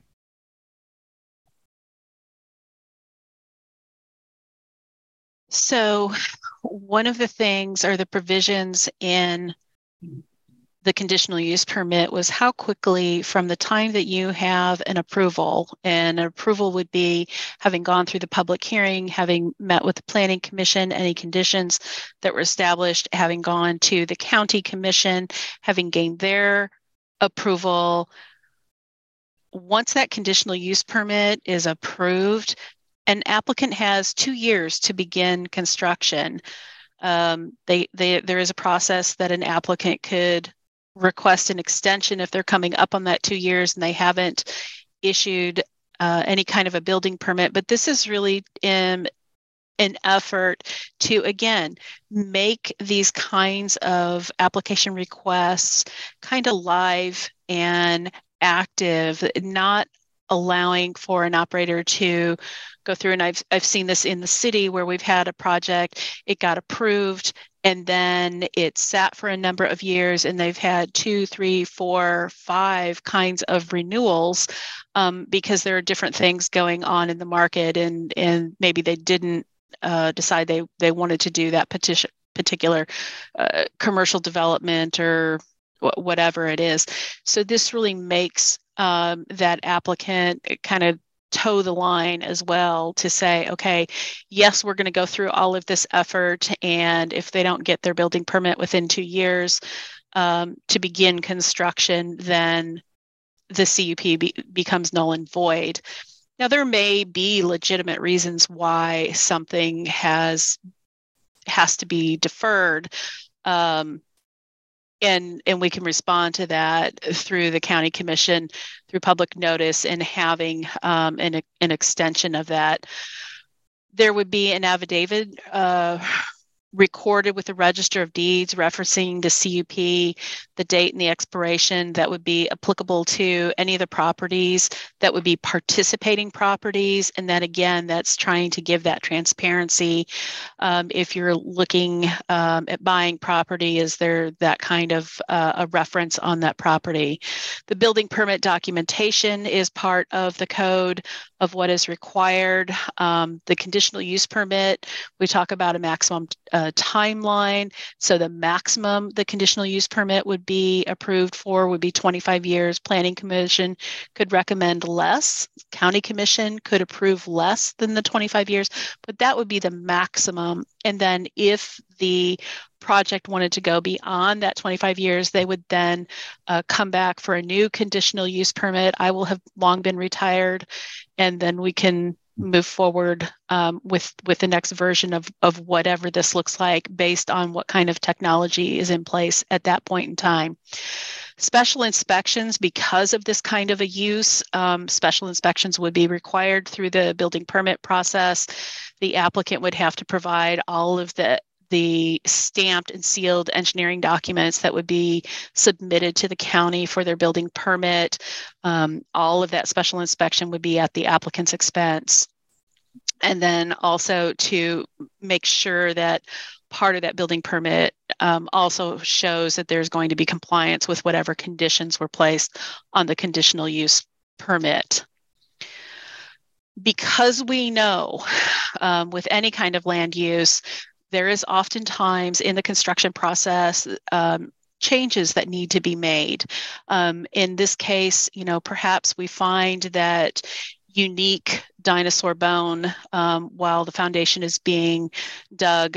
What does that mean for the project? Can they shift that that potential W E X machine some distance with, within the project, still meeting um, the compliance of, of the, all of the required setbacks, all of the other documentation that they would need to show that by moving this, this is simply just an example, you know, that ten or fifteen or twenty feet to get out of the way of whatever kind of archaeological find or, or whatever other change has happened, that what is a minor revision versus what is a major revision. Major revisions would be things that um, expand the project area beyond the boundary of what was the identified conditional use permit in the original application, increasing turbine height, uh, adding more turbines to the project than what was in the conditional use permit. All of those pieces would be considered major revisions, and those would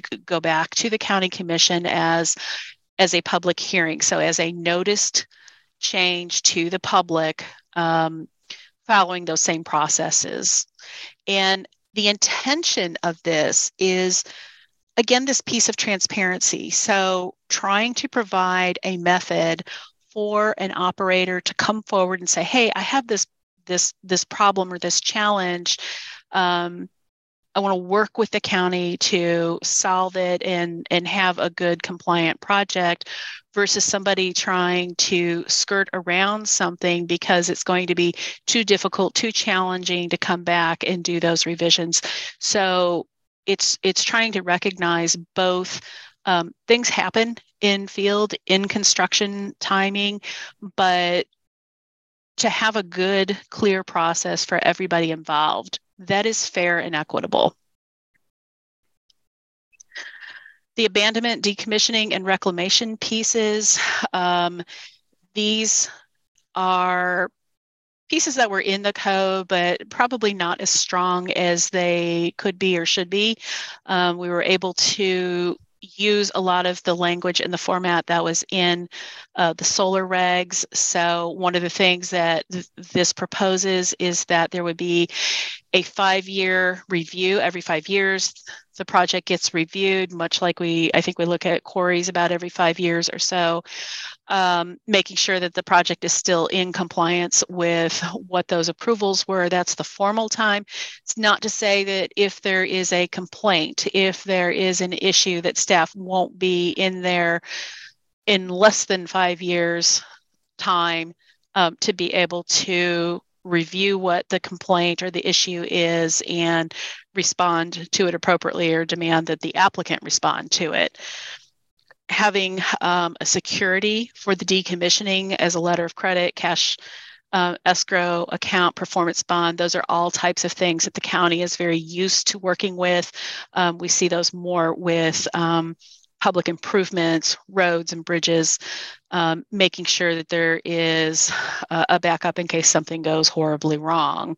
Um, needs to be equal to the amount of the decommissioning cost, needs to be adjusted for inflation, and we can be doing that part of the review at that every five-year increment as well. Um, that that security survives um, a sale or a transfer of the W E C. So if we get company A coming in with the application and getting it built and constructed, and then they sell it off to company B, that these kinds of pieces continue with the project regardless of any changes in ownership. Um, trying to remember, CeCe, we've talked so much about things I can't remember what I've presented and what what we've uh, oh, we're talking so about can, what we've done. So I'll go let you go ahead. Like, yeah, please do. So within the decommissioning reclamation plan, we call out abandonment. So what does it mean, or what does it look like if either company A has um, abandoned an entire project, or if there's a specific turbine that is has been inoperable for an extended period of time, and how does county staff and the commission have um, room to, with those mitigation techniques? So um, in addition to the security and what Sandy was speaking to, we did our best to, within this section, call out specific measurable numbers to identify what does it look like if something's abandoned. So you'll see within an individual turbine, um, we may get complaints from neighbors that there's a turbine that's been off for an extended period of time or other sort of notification.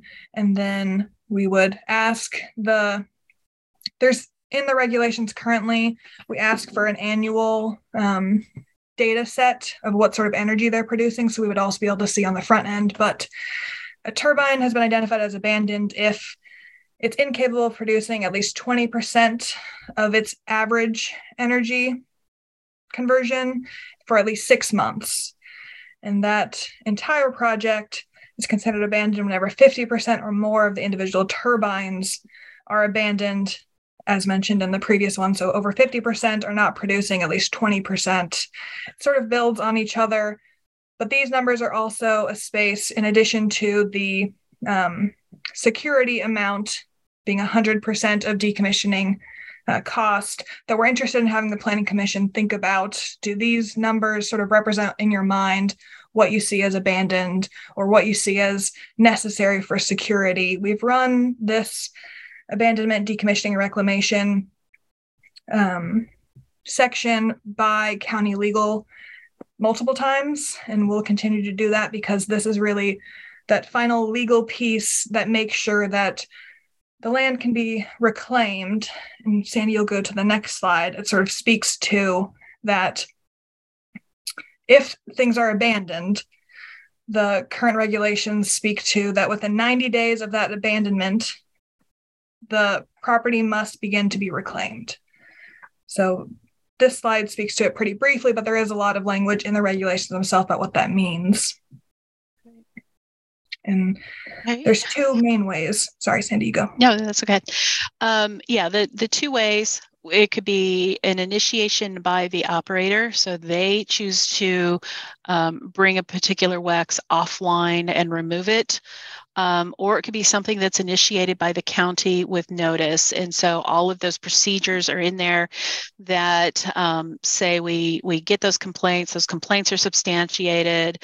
The county then takes those next steps and ends up with an order from the county commission with all the due um, legal steps that, that will have needed to be com- uh, completed to then um, deal with that abandonment, the decommissioning, and then returning the land back to whatever use is, is going to continue, and, and most likely some form of agricultural use. Um, this this then ties back to that that security for that cost of decommissioning and the reclamation that that is to the operator, to the participating landowner, and to the security. So we've done what we can, we think, to uh, protect people from themselves. Um, hopefully any participating landowner would look at whatever kind of lease agreements that they're entering in and make sure that they're covered and protected. Um, s- staff would be looking at that as part of um, the initial application and the review, and we would um, probably, as part of the review, have county legal staff take a look at what the applicant is proposing, and so you'd get a report from staff in the um, staff report if you saw a conditional use permit for this kind of land use. Now, we've not seen it yet. Um, this kind of language is in there, probably not as clear or direct, or has um, is is it as enforceable as we are looking at right now uh, in this proposed language, but that's the intent of it.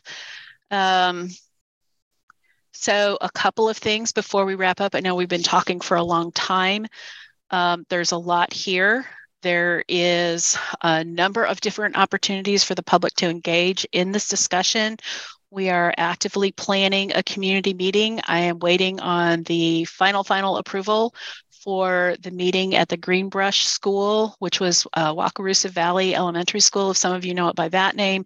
That would be in early January with a second um, public meeting hosted here in the Riverfront building for staff, uh, I'm sorry, for uh, the public to meet with staff to talk about that project. And that would be the end of January. So we've tried to give the opportunity for two different uh, meeting times to meet with staff and to identify different concerns the public may have. The website is up and rolling. Um, so there is a direct email that comes to CeCe and my attention. Um, we're pretty diligent about checking that and making sure that we're hearing from people, um, keeping the website pretty updated. This presentation will get uploaded as well as a link to tonight's meeting. So the public will have all of that information available to them as we move forward. So we are, are kind of opening that, that public comment Um, time frame, and that will continue. There will be a couple of different updates that will that will come to the Planning Commission.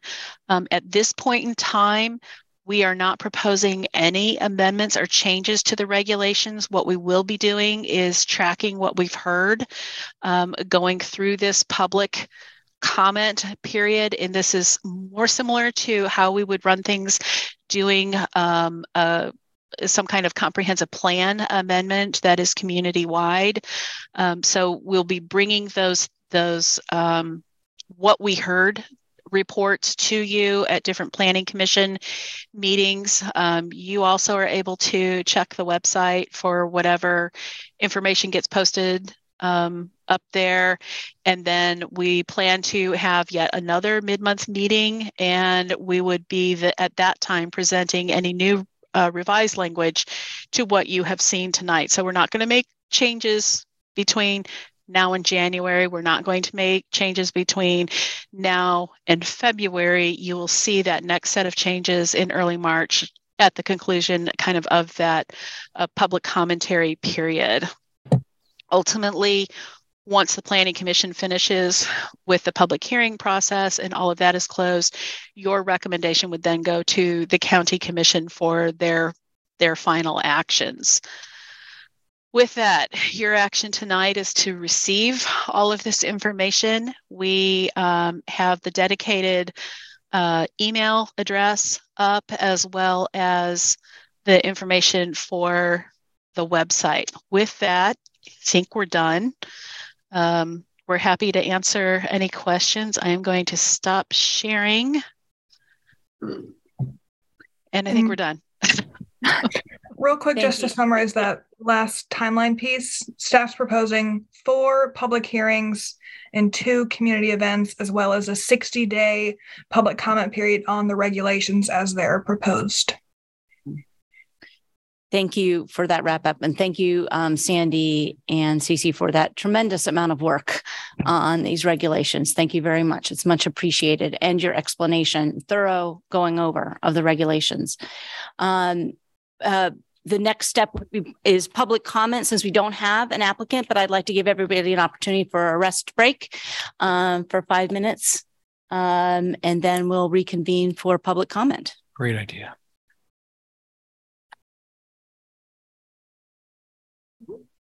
Room is ready. All right. Thank you. Thank you for everybody's patience. Thank you again to Sandy and CeCe. Um, before we uh, begin um, public comment, I'll just remind everybody that we'll be commenting this evening that each individual has three minutes to comment. But that being said, um, I would like to reiterate that, one, we don't have a project before us this evening. We're just receiving um, text amendments for comment.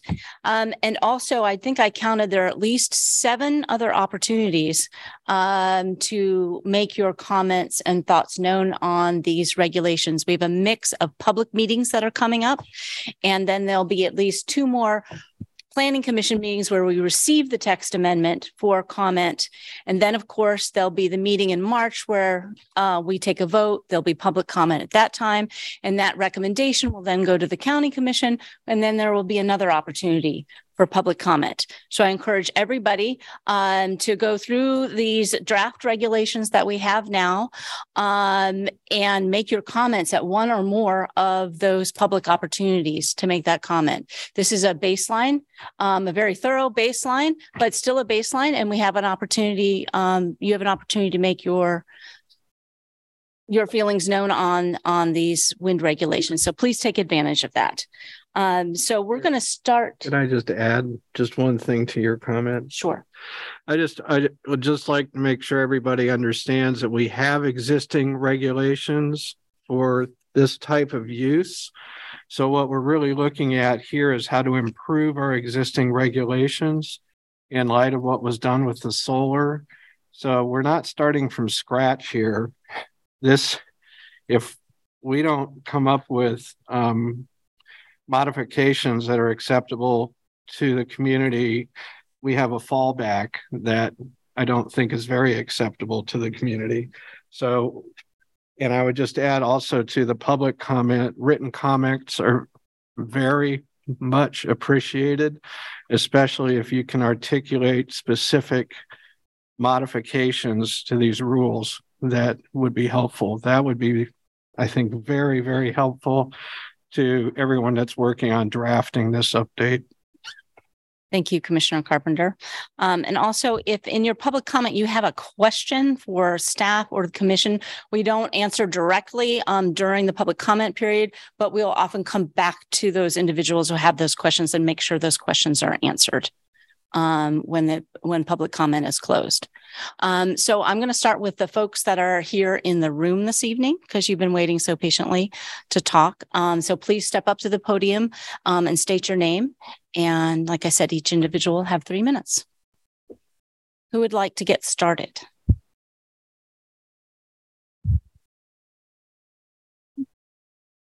No? Okay. Break the silence here. Okay. Uh, and happy winter solstice to everybody. Uh, I'm Alan Anderson, Alan Klaus Anderson. I'm the vice chair of the energy practice group at the Pohl Snelly Law Firm in, in the Kansas City office. I'm also adjunct professor at the University of Kansas Law School, where I teach renewable energy law, including we have sessions on building uh, wind regulations. So it's a pretty uh, pertinent topic. I am a resident of Douglas County, and I do represent most of the wind developers through the state, including NextEra, which is the one that I think probably has brought the most attention related to this process. One thing, I certainly want to thank Miz Day and Miz Riley. As they have, there's a lot of work that's been put into this, and it's not easy. That's one of the things about doing regulations like this. There's a lot of challenges to going out and getting that information on the internet and otherwise to craft those. So I, they've put a lot of good work into this. One thing I'll do for today is kind of set a little of the background uh, because there's a lot of history related to wind energy projects that would be pertinent to regulations. So in the U S, we have more than two hundred fifteen thousand megawatts of operating projects. In Kansas, more than eight thousand megawatts of operating projects. So it's, you know, eight gigawatts of project in Kansas. We're about fifty percent of our energy every time we turn on the lights comes from renewable energies, and in Kansas, that's mainly wind energy. Um, I've had the good fortune to work on most of those projects in the state, so I have a lot of history of working with counties uh, and can give a lot of good examples of places where you might be able to look for uh, people who had similar experience and want to know how did it work there in those projects, because it's really a good news story throughout the state, both economically and operationally on how these work. First project in Kansas was more than uh, twenty years ago and is still operating in Gray County, Kansas. And that was the NextEra project uh, that's still operating. They still own nine projects that they've constructed and are operating throughout the state. And again, it's been a, it's been a really great story through the state. So the, the main point there is we have a lot of experience on what works in these projects. Counties have a lot of experience that, that they can bring to that to say, here's how it worked on these different things, from siting, from roads to all decommissioning, all the things kind of go with that. Um, so the, the point I often make is we don't have to guess on those. There's a lot of also engineering help within the state that can provide some of the information that's difficult to find, whether it be related to turbine heights, because that isn't, that's an evolving part of things. And there's, there's real, uh, getting that right's important. That just as an example, uh, you know, you have the Burns, McDonald's, a lot of great engineering companies in the, in our region that can bring, uh, I encourage, you know, the, the commission to consider bringing to bear on those things. So again, while we have a lot of information, I do think one of the things you're going to run into through this process, and staff will as well, it's it's you, there's going to be inundation of information that's not quality information. That's coming, and that's going to come to you, uh, and it's a challenge to work through. And so I just put that out there. There was study that, you know, presentation with the uh, South Dakota that that goes through this process, and that was one of the things they pointed to. So while this is just the first of many, which we mentioned, I do want to Uh, say that I'm looking forward to working with staff, looking forward to working with everyone on going through the regulations to make sure they're the, the ones that work for Douglas County, as I'm a resident as well, but also that are appropriate to allow things to, to work uh, well. Thank you. Thank you. Anybody else in the room would like to comment? Yes.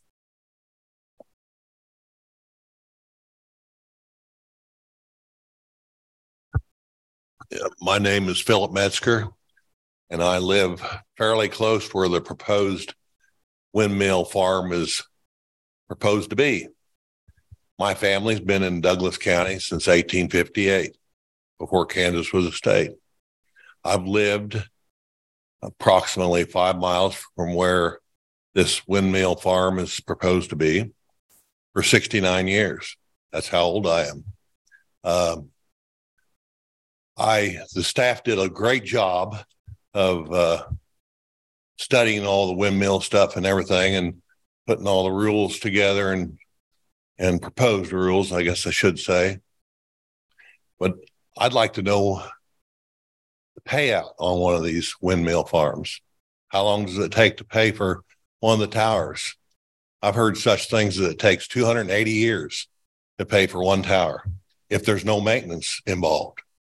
Um, there's just um, a lot of things. I've got pictures on my phone looking to the west where these windmills are going to be, and just beautiful sunsets. My wife that's sitting here with me loves to see the sunsets in the evening. And if those windmills are there, they're, they're going to be ruined.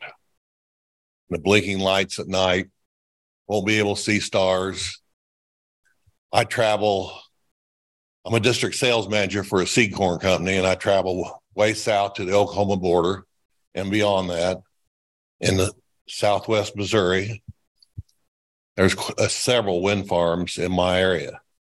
The farmers, when they first hear about them and they hear that they might get paid for putting towers on their land, they're all for it. But after the towers are installed, they wish they'd never even heard of it. They leak oil all over the ground.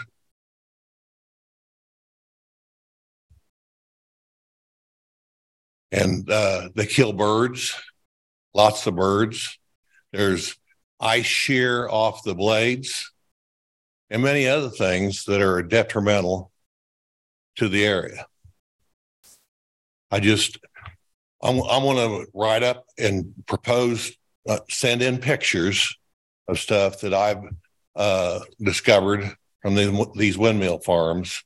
And like I say, um, bottom line is that Douglas County is way too populated for one, one of these farms. So thank you very much. Thank you. Would anybody else in the room like to speak? And I can come back if you are suddenly is inspired. Go. Yes. Come on. I was just going to say, if anybody was inspired, once I go back, once I go online, I'll come back and check in with the room in case anybody's inspired. But go ahead, Mister Allman. Thank you. Michael Allman, Sustainability Action Network. I think as a community, generally speaking, we do want renewable energy. Um, we approved regulations for solar recently. Um, renewable energy, of course, is one of the solutions for climate disruption, to have energy that's not based on fossil fuels. Um, and this, of course, is the way that we can provide reliable, clean uh, energy for human settlement, basically for keeping our societies functioning. But there's a second major crisis besides climate disruption right now. The fifteenth International United Nations Convention on Biodiversity Loss is, is wrapping up right now in Montreal. And there are some people, myself, I think, in that category, who see this crisis as worse than climate disruption. There have been approximately sixty-nine percent loss of, of populations of all species across the board. There, we're in the sixth major extinction crisis right now, according to scientists.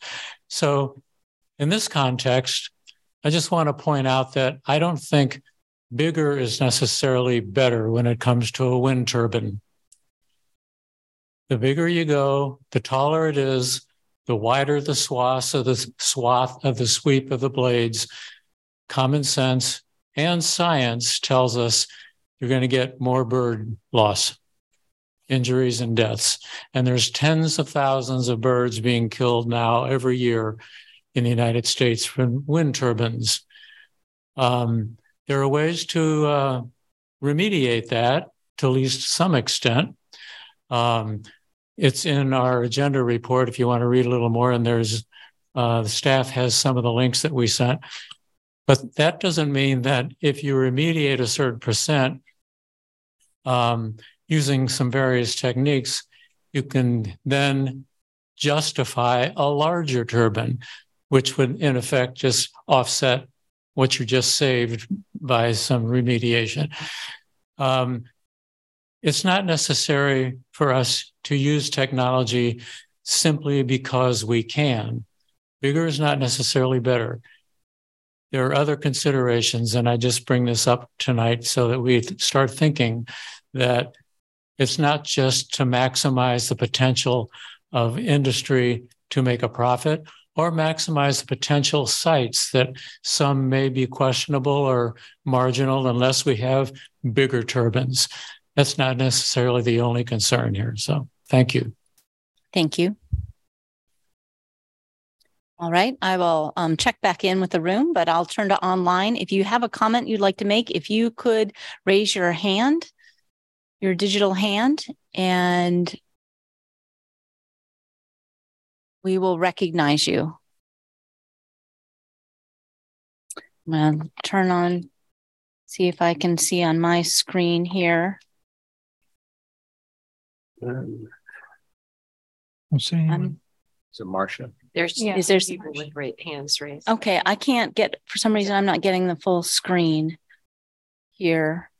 Um, I'm, I'm Marshall. Marsha. Marsha. Ah. Marsha Pohl. Thank you. Marsha Pohl, please.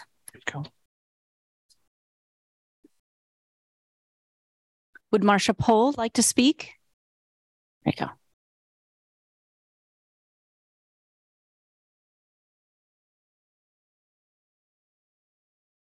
Okay, I don't think so. How about somebody else? And I'm not, you said, I'm not being able to see, not able to scroll through. This is Shuck had her hand up, but then took it down, oh. So I'm not one hundred percent. Okay. So can you see her? No, I don't. Oh, I saw. Um, let's try Marsha again.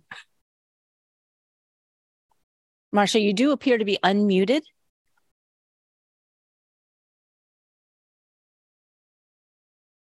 Okay. Um, I'm afraid you're not coming through. Um, are there other people who would like to comment? I will note um, there were a deal or a great deal of Marsha's comments included in the uh, communications packet. Um, and if she's having internet troubles right now, hopefully we'll be able to speak with her later, because I know she was um, interested in engaging with this body. Yes, thank you. I'm not seeing um, anybody else um, currently, although my screen's been fixed. Thank you, Kurt. Um, okay. If there's no further public comment, does anybody else in the room like to comment before we close public comment this evening? Like I said, there'll be plenty, plenty of other opportunities. Um, so if you'd like to wait and investigate and read the regulations till then, there will be many opportunities um, to comment. Okay, seeing no comments, I'm going to bring it back to the commission for discussion. Thank you. Okay, who would like to start? So just just a question. So if if I'm a landowner and um, a property um, and and uh, one of these companies comes and expresses interest in my land, what is the first thing I should do? Like, should I can I reach out to um, to Sandy or or somebody uh, there, or what what what would what would you guys recommend be the first thing that I I should be aware of, or that I should first thing that I should do? Sandy Day planning. Is this a question to staff or to? Yeah, I think so, Sandy. Yeah. Okay, sure. Yeah. Sandy Day planning. So as a property owner, you have a couple of different choices. Um, any property owner is always welcome to call and talk to planning staff, whether it's city staff or county staff. If you want to know if a use is permitted in the county or what the regulations are surrounding a particular use, um, either that you're proposing or somebody is proposing on behalf of your property. So that's always an opportunity. Um, many times staff will counsel a property owner to contact somebody to, that Um, if, if you're not comfortable negotiating on your own behalf, to contact representation um, to represent you, um, to get more information about something. Uh, you as a property owner always have the right to say no or to say yes um, to a land use proposal. And then it, the next step then is, is the, is the proposed land use um, permitted or allowed by zoning? Does that help? Yep. Thank you. Okay. Does anybody have any general comments or questions? I've got a few detailed things, but yes, Commissioner Thanks. Parker. Thanks. This is a question for Sandy and CeCe. Uh, we started getting to, into this uh, just a little bit during the mid-month at the very end, but I wonder if you could give us kind of a broad overview of your methodology of compiling um, these proposed regulations uh, or guidelines in terms of, you know, what general sources you consulted, to what extent you based it on your own experience or on regulations of surrounding counties. I'm going to, Sandy Day planning, I'm going to start, and then I'm going to ask CeCe to jump in, because she's really shouldered um, the lion's share of, of the research end of it. So we started with, what does the existing regulations say today? And then also looked at what work was done with the solar regulations. So that gave us um, a kind of an outline format to really begin the work. And then there are pieces of solar that that really just kind of don't don't fit with the wind regulations. So we we didn't pursue those pieces of it. Um, county staff also was actively engaged in the research in in uh, pulling information from different counties. Uh, so we would regularly get uh, email exchanges with county that would have, you know, a dozen attachments to try to sift through. Thankfully, CeCe had um, actually already read a lot of that work, which was very good. And then we also started trying to dig into the specific pieces that uh, the county was concerned about. Um, there was also a field trip that staff took. Uh, I think Mary attended that, county zoning staff. I was not able to. And I can't remember, CeCe, if you attended that one. Um, but but um, really to go out and talk with also some of our counterpoints in, in other communities, you know, how they're working with some of that zoning regulation. So I'm going to step back and let CeCe step up and dig into some of that research work that she did. Absolutely. In addition to speaking to county's uh, zoning code staff, it was also speaking with the county engineer and county legal and the county fire and medical on their best practices and what they see as most suitable. Um, in addition, I really sought out um, .gov or um, federally reviewed um, studies and documents. The Department of Energy has a great deal of resources, um, specifically speaking to wind regulations, and um, a great deal of our definitions and terminology came directly from the Department of Energy's multitude of websites. The um, recommendations on height came from um, the different information we've spoke about thus far, um, as far as balancing the characteristic of the land, looking at the manufacturer's specifications for what's currently on the site, as well as reading through great deal of documents that the Department of Energy's put out about what they see as best practices. Um, there is a great deal of um, personal anecdotal information online, and we really stri- strive to stay away from that as best we could, and um, only use those um, peer-reviewed studies when applicable, as well as looking at solars and looking at the previous regulations, which use the same sort of data and information. So um, in addition to the studies, we've also reached out to um, local and regional experts. So we were talking with um, state parks and recreation staff, N R C S, um, talking about some of the reclamation pieces. So that is where we dug into, dug into, um, looked at how much of a foundation needs to be removed, um, what is industry standard, um, anyone who's looking to restore native grasses uh, to their uh, their farm properties, um, something that I did not know before working with this. Um, we learned that native grasses um, are really kind of amazing plants. Um, yes, they are deep-rooted plants, but they also um, thrive and are very successful in um, the Flint Hills and in some other areas where there's not a lot of soil depth. Um, so, so that was um, an interesting piece to look at. Um, another uh, local source that we talked with was the fire um, chief for Douglas County Emergency.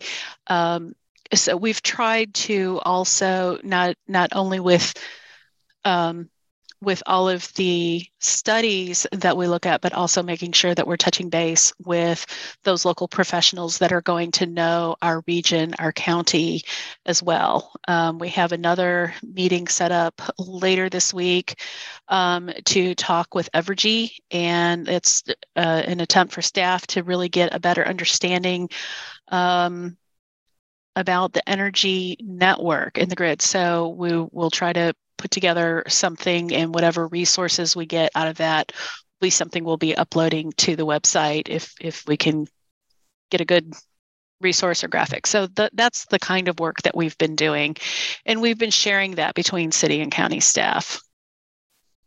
And that's in addition to speaking to other counties' planning and zoning staff and speaking to the, with them about how they came to their regulations, because all of the counties surrounding Douglas, aside from Shawnee, have regulations, whether that's on personal or small W E C systems or commercial W E Cs. And then we viewed what they had in comparison to what we were proposing to make sure that there was a consistent and that we were using all of their best practices with our own. Okay, thank you very much. Thank you. Um, if I may, I have a general process question. Um, also. In terms of, you made a point in the packet we had to distinguish between a text amendment and a conditional use permit. And I'm wondering if you could just speak to that, the process now where we'd have a text amendment, if there's still a, a conditional use permit within those regulations. Can you um, talk about the, the types of issues that would be covered within an individual project application that would come, at least the, the conditional use permit part of it?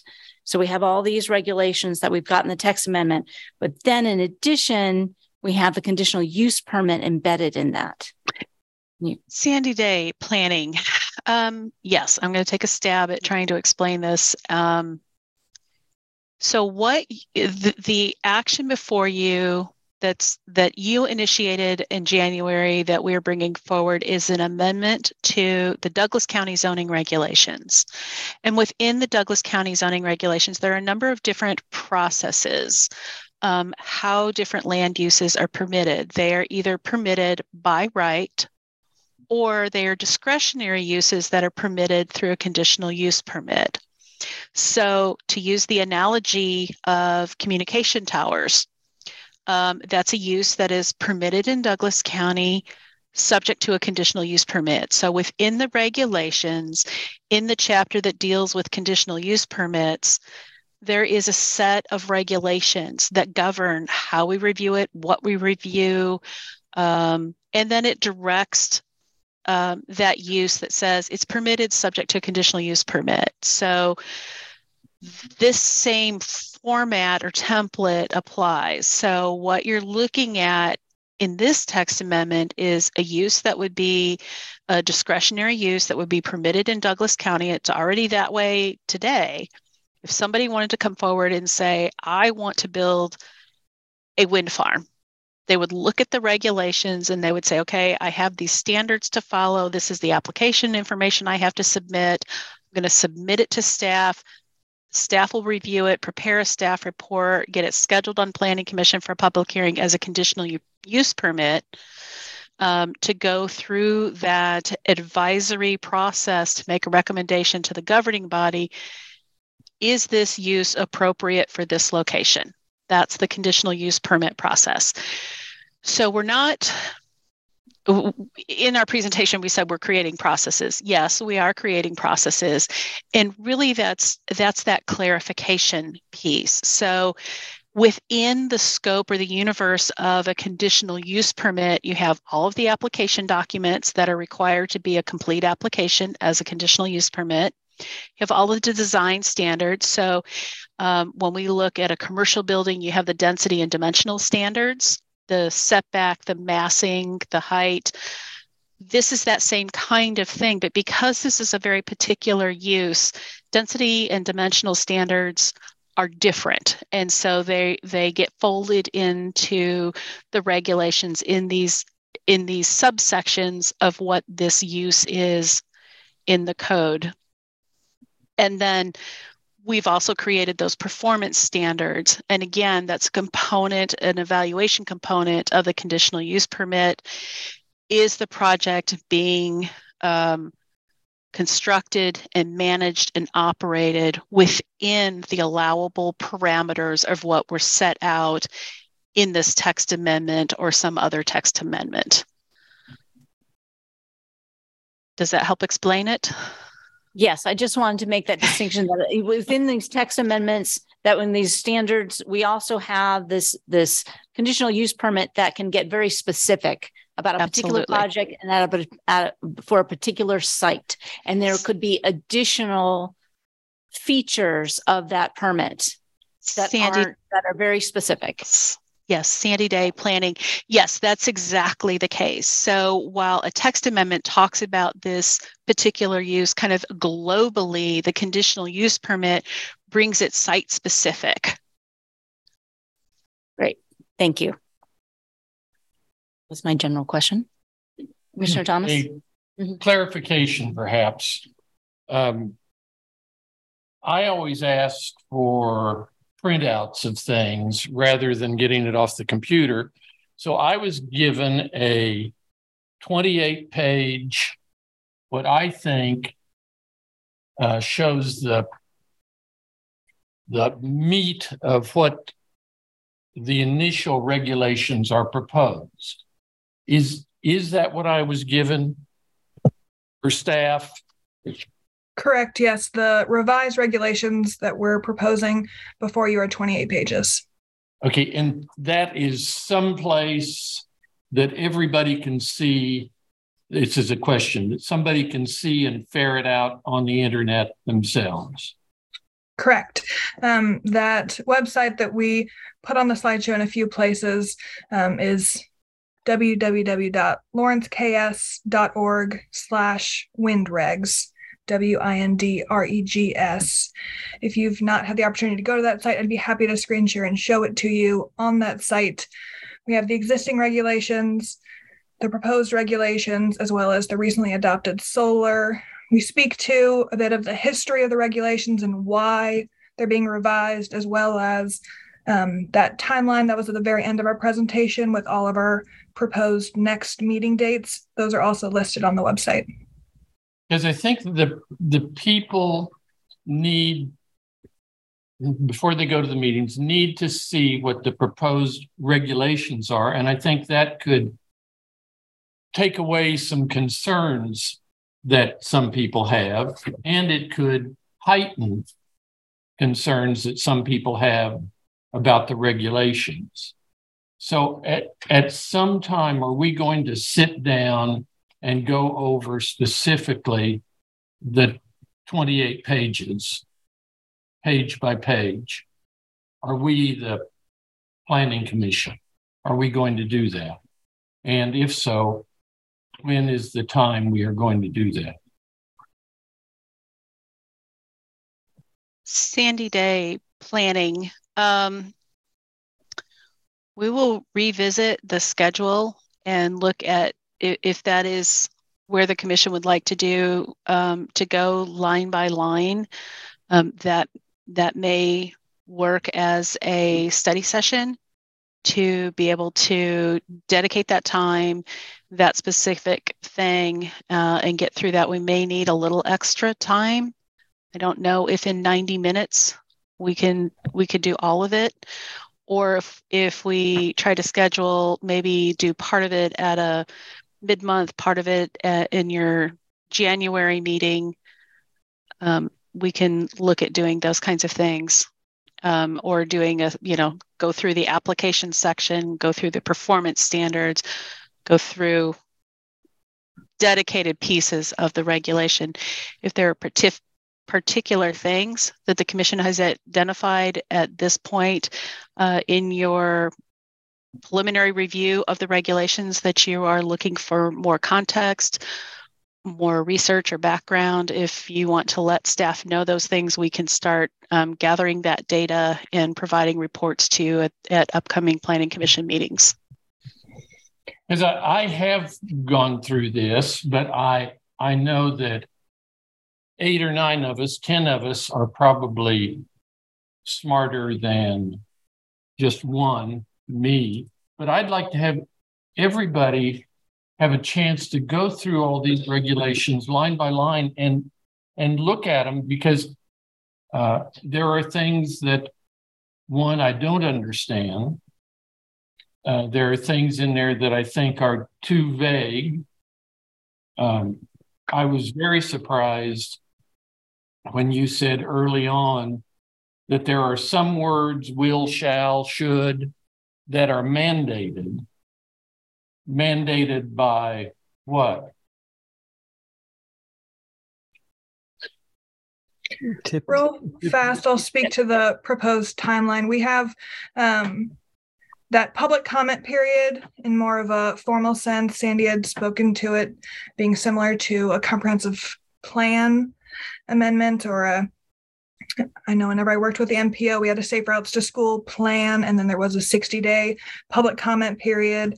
And after that public comment period was whenever staff and whatever body reviewed the public comment as well as their own findings and reading the regulations. So it may be most appropriate sort of after that public comments finalized, staff has been able to review all of the what we heard communications, which we've um, will accept both via that email address that we've talked about a couple times, as well as anything received via mail if people aren't interested in that web interaction. But sort of that public comment period is made for folks to have the opportunity to, line by line, to go through each piece, to indicate whatever might be confusing or needs more clarity. And then we as a group can go through how we might change the regulations after that public comments period's done to address those things. And Commissioner Thomas, we will have a, a mid-month coming up for this. But in terms of your other question, the will, the shall, and the what, um, Jeff Crick has a comment about. Almost all zoning codes will have what's called an introductory provision, where it'll talk about what words mean, how fractions work, how rounding goes through. And that's what Sandy and CeCe were citing, was the introductory portion of the county zoning code that talks about how it handles the language. So it's not necessarily tied to the text, but it's just tied to the overall code in itself. And shalls are, are typically read as a, I think you said a mandate statement. You, you shall do something in that sense. If there's some discretion in there, that will say may or have a different language to it. But that's all in the in introductory provisions for the zoning code itself. I'm not sure I even understood that, but there, I, I think when we say words like should, I would prefer to see a stronger word in there, must, on some of these things. Should is strongly suggest, mm-hmm. Mm-hmm. But I think there are some in the proposed regulation that needs to be changed to much stronger wording. And I thought what Sandy was saying is, you can't change those. It is mandatory that it is left at should or may. You you can propose language that is stricter or more stronger. So if it does say should, you can recommend shall. Or if you think it's too strong, you can recommend should in those instances there. So that's part of that review that we're going to have to do and, and go through to see is, is that language dialed in correctly where the commission feels comfortable recommending it up to the county commission. So those can be adjusted and reviewed. Commissioner Thomas, do you have a specific example that you want to suggest uh, a particular change in language to give? Oh, I, I've actually turned in my twenty-eight pages to okay. Sandy and CeCe okay. to say, here, here okay. are things. Mm-hmm. Um, and so I have, I'll find one here. I've circled them. In those pieces of the regulations, um, staff, part of why the review of these regulations took as long as it did was because of those meetings between city and county staff going through each line. So we had intention for the greater part of these regulations where there's shalls and where there's shoulds, and had those discussions to really um, identify which form, whether permissive or mandatory, we wanted. That's not to say all of staff's proposals are outright correct. We are interested in that communication, but I just want to let you know that there was intention with those sort of pieces okay. of language. I I have no doubt that you guys have worked diligently to do this. None at all. Okay. Sure. And if I could, uh, Commissioner Thomas, I think what's meant by the uh, mandatory versus permissive, I think that's the nature of the words themselves, that shall and must are mandatory words. They indicate a mandate, whereas should and may are more permissive. They they they include discretion. So it's not, if I understand correctly, it's not how the words are to be used. It's the nature of the words themselves. Am I correct? I did not understand it to be like that. Uh, and if it is, that would help me somewhat. Um, on, and I don't know that everybody has the same page numbers that I do, but on page nineteen of the regulations, uh, under point three, it says the project should be designed and configured to minimize impacts to the night sky for all lighting that is not required by F A A standards. That to me is fairly weak. Instead of it must be this way. Uh, it should be, well, I should, I walked in with somebody today and they said, they knew they didn't eat uh, the meals the best way they should. They knew they should be doing a better job, but that's different than. But will must, they? Than a must. Mm-hmm. So there are just words, and I'll, I'll say there are fifty of them that I have marked in here and made suggestions on. Things that um, on the same page, things, how do we measure some of these things? And I you'll often, sorry, you'll often okay. see those permissive statements with words like minimize. The more mandatory statements tend to go along with the measurable shall be uh, less than fifty decibels at a property line. Whereas in a space where it really takes the application coming before you, the visual impact analysis and whatnot being given to the governing body to make a decision in that space, are they minimizing to the greatest extent, and then indicating to them, we've put in the regulations, you should seek out as minimal of an impact as possible. It's hard to say shall with phrases like minimize, and it's hard to measure things like how much it affects the night sky, especially in a way that then the county can regulate.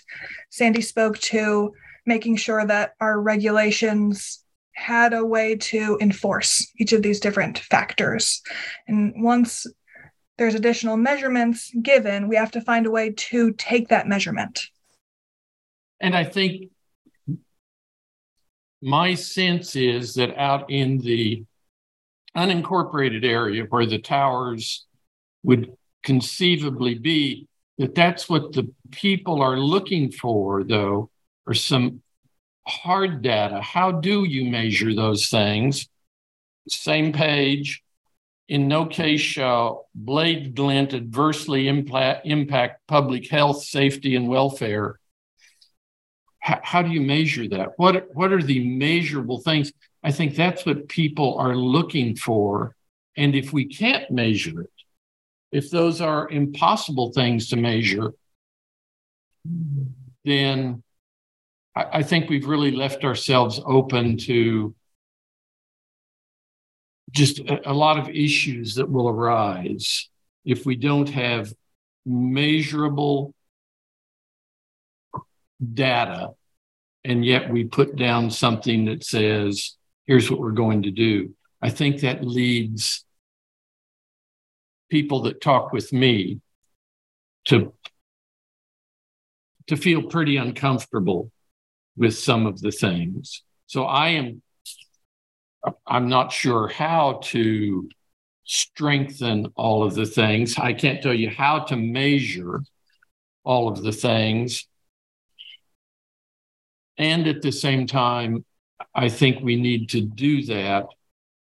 So we are not, if, I know um, Mister Anderson is here, and one of the companies you represent is NextEra, but to be fair to them, so we don't leave NextEra out hanging out there in the cold saying, well, gosh, guys, we're trying to do this, but we don't have a measurable way so we can satisfy.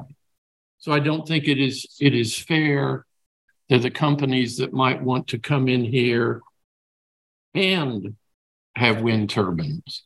So it isn't just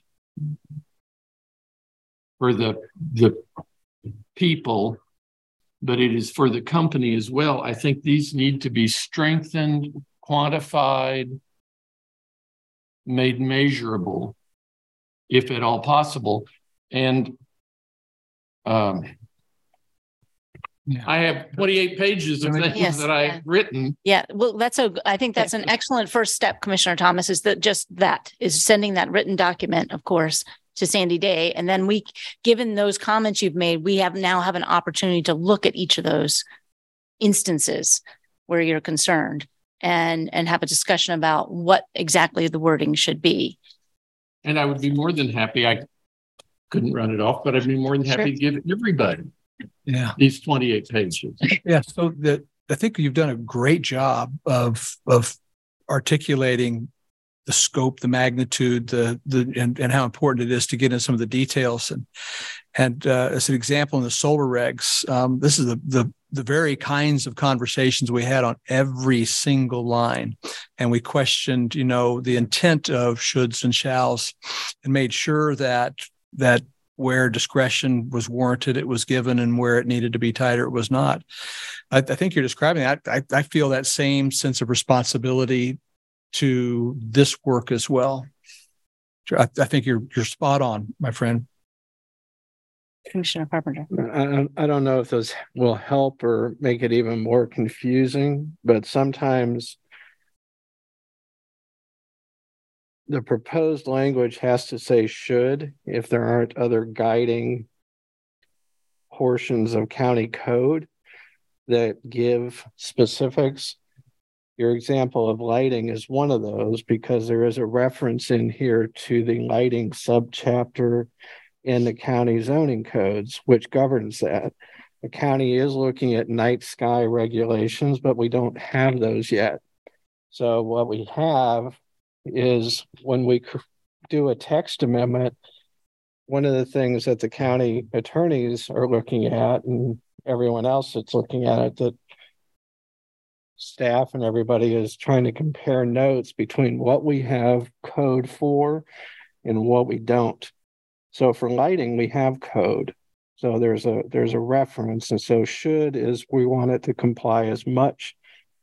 We want it to comply with our existing rule, but we're not tied to anything. And there's also the consideration, can we go beyond in for this specific use? Can we go beyond what's required in the rest of the code until we amend like the lighting subsection of the zoning regs? So shoulds and shalls give leeway both to the county and to the developers, push and pull.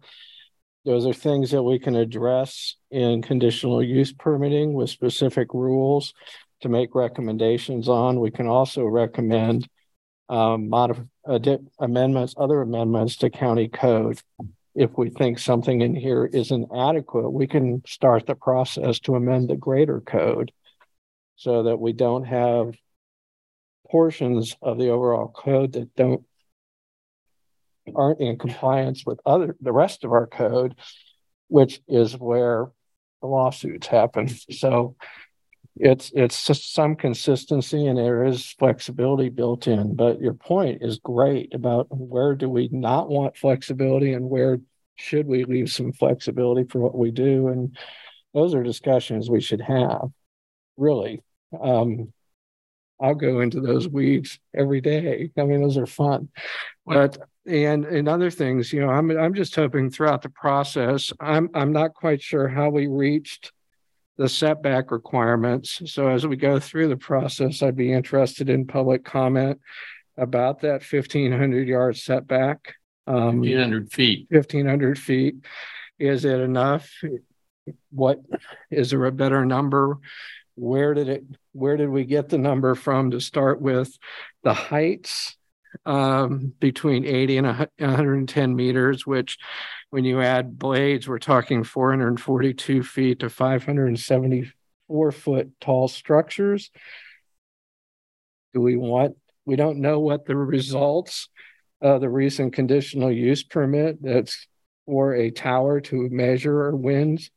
And what we've heard a lot of this is to give us that range for what our winds are here in Kansas, and we're not sure, but it'd be useful to have some of that information before we set a maximum or recommend a maximum height limit.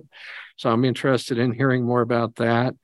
We're talking about shadow flicker, and we have in here no more than thirty hours per year of impact on a non-participating household. I'm not sure where that comes from. Um, but when we're measuring shadow flicker, I would like to explore the possibility of having shadow mapping done of each individual turbine. Uh, it, those calculations are available. Like we know shadows are longest at sunrise and sunset and longer in the winter than they are in the summer. Oh. So, and it's very predictable, precise predictability, except yes. for the terrain.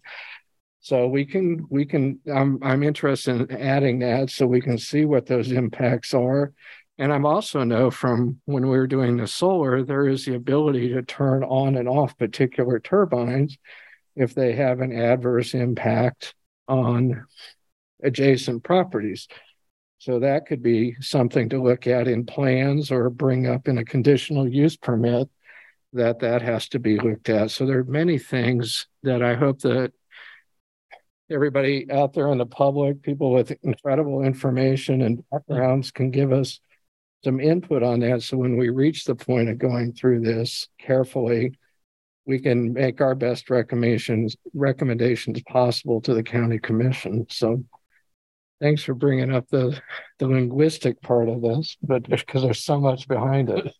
I do, I do think that like um, that's a good idea to have a, a working meeting. I'm not sure that I'm, especially just based on this, that we can get it done in a ninety minute mid-month, right. early in the morning right. or something. It seems to me like we should get something in that schedule where after public comment, for sure, we can process it and then meet as a group to talk about it and hear everybody's thoughts and ideas on it and go line by line or topic by topic or definition by definition. So I do think that having something in that schedule would would be um, helpful, just so that we all know that that's the process we plan on engaging. engaging. Well, they, if it is NextEra, and it, it could be any number of other companies, but they have a, a right to know exactly what this is said. But so does everybody out there in the county. Every individual in the county has a right to know exactly what is in these regulations, so there isn't, so we don't run into all kinds of issues afterwards. Oh, well, I thought that meant, or oh, I thought, oh, no. So those are things I would like to to narrow down. And if there are reasons, my my wife would certainly tell you that not everything I think is accurate. And not everything I think is true. I am saying what I think is right. I am saying what I think I hear from people. Uh, Mister Metzger lives out in the unincorporated area. That I hear from people in the unincorporated area that are concerned that we uh, may have regulations Um, that are not concrete and precise in what they say. And they are concerned about um, the future. And I think we have that obligation to go line by line through it as a body that we're going to recommend to the county commission. And I, or CeCe and Sandy, God love you. For, do, for doing all you have done, and the zoning people and the engineers and, and, and, and. Uh, I mean, so many people have put work into this, but it, ultimately it's going to come down to a vote for us, what we're going to recommend to the three county commissioners. And um, we all wanted, we all wanted get the right thing done. We all want to get it as clear as we possibly can. And it's going to take more than ninety minutes. So on, on that topic, before we jump into anything that more specific um, questions we have, let me ask Jeff, if there is, do we need to take any action in regard to the meeting that's just been suggested at this point? Or is that something?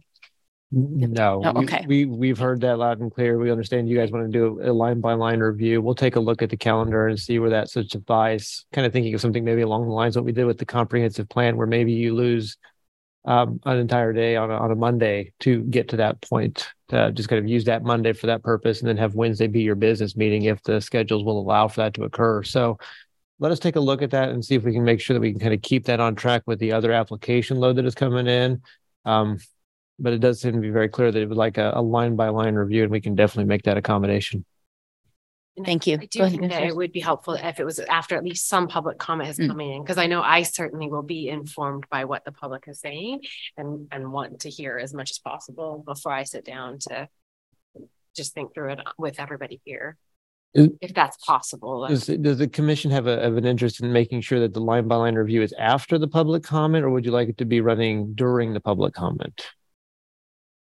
I'm thinking after. after I mean, but... honestly, like I want to be able to think about and incorporate and hear what everybody is is thinking and saying, so that I don't feel tied into something before I've heard a public comment, if that makes any sense. Like, If if if so, if you wanted us to maintain the public input portion of this, we would be probably looking at March, maybe extending into April for that to occur at this point in time. I just want to make sure the commission's comfortable with elongating the timeline in that respect. Because the last, if I if I I didn't remember the date, but we do have a, a potential date for the last public comment period before we take a vote. I, there was a date, I think that was. It was March twentieth, maybe.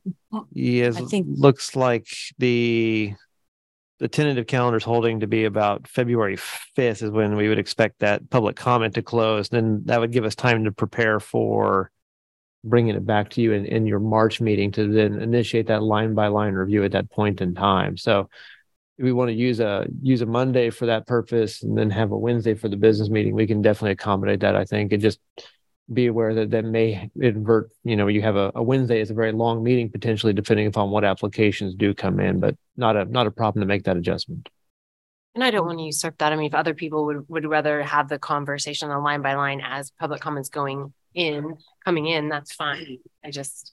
Well, I think we can ask very specific questions about, you know, figures in the regulations without the line by line review. I think the thing about the line by line review is it's when we're at a stage when we're fine tuning, uh, and to do a line by line review followed by dramatic changes, we have to do it all over again, or at least portions of it all over again. So I think not necessarily after all public comment, but later rather than earlier, I think is a.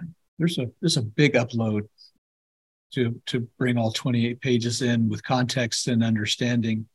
Um, I found, though, that investing as much as we can, as early as we can, gives us an opportunity to hear public comments and and try to put that in place where it where it goes. I can understand that when we hear a concern, there might it might be addressed in some place, and we can provide that feedback back quickly. Again, it's a big upload to do that. So I'm not saying that we should all get completely one hundred percent versed before we listen, but at the very least, we ought to try to make this guy anyway is going to be working to make sure that I've got as, as comprehensive an understanding as I can as early as I can.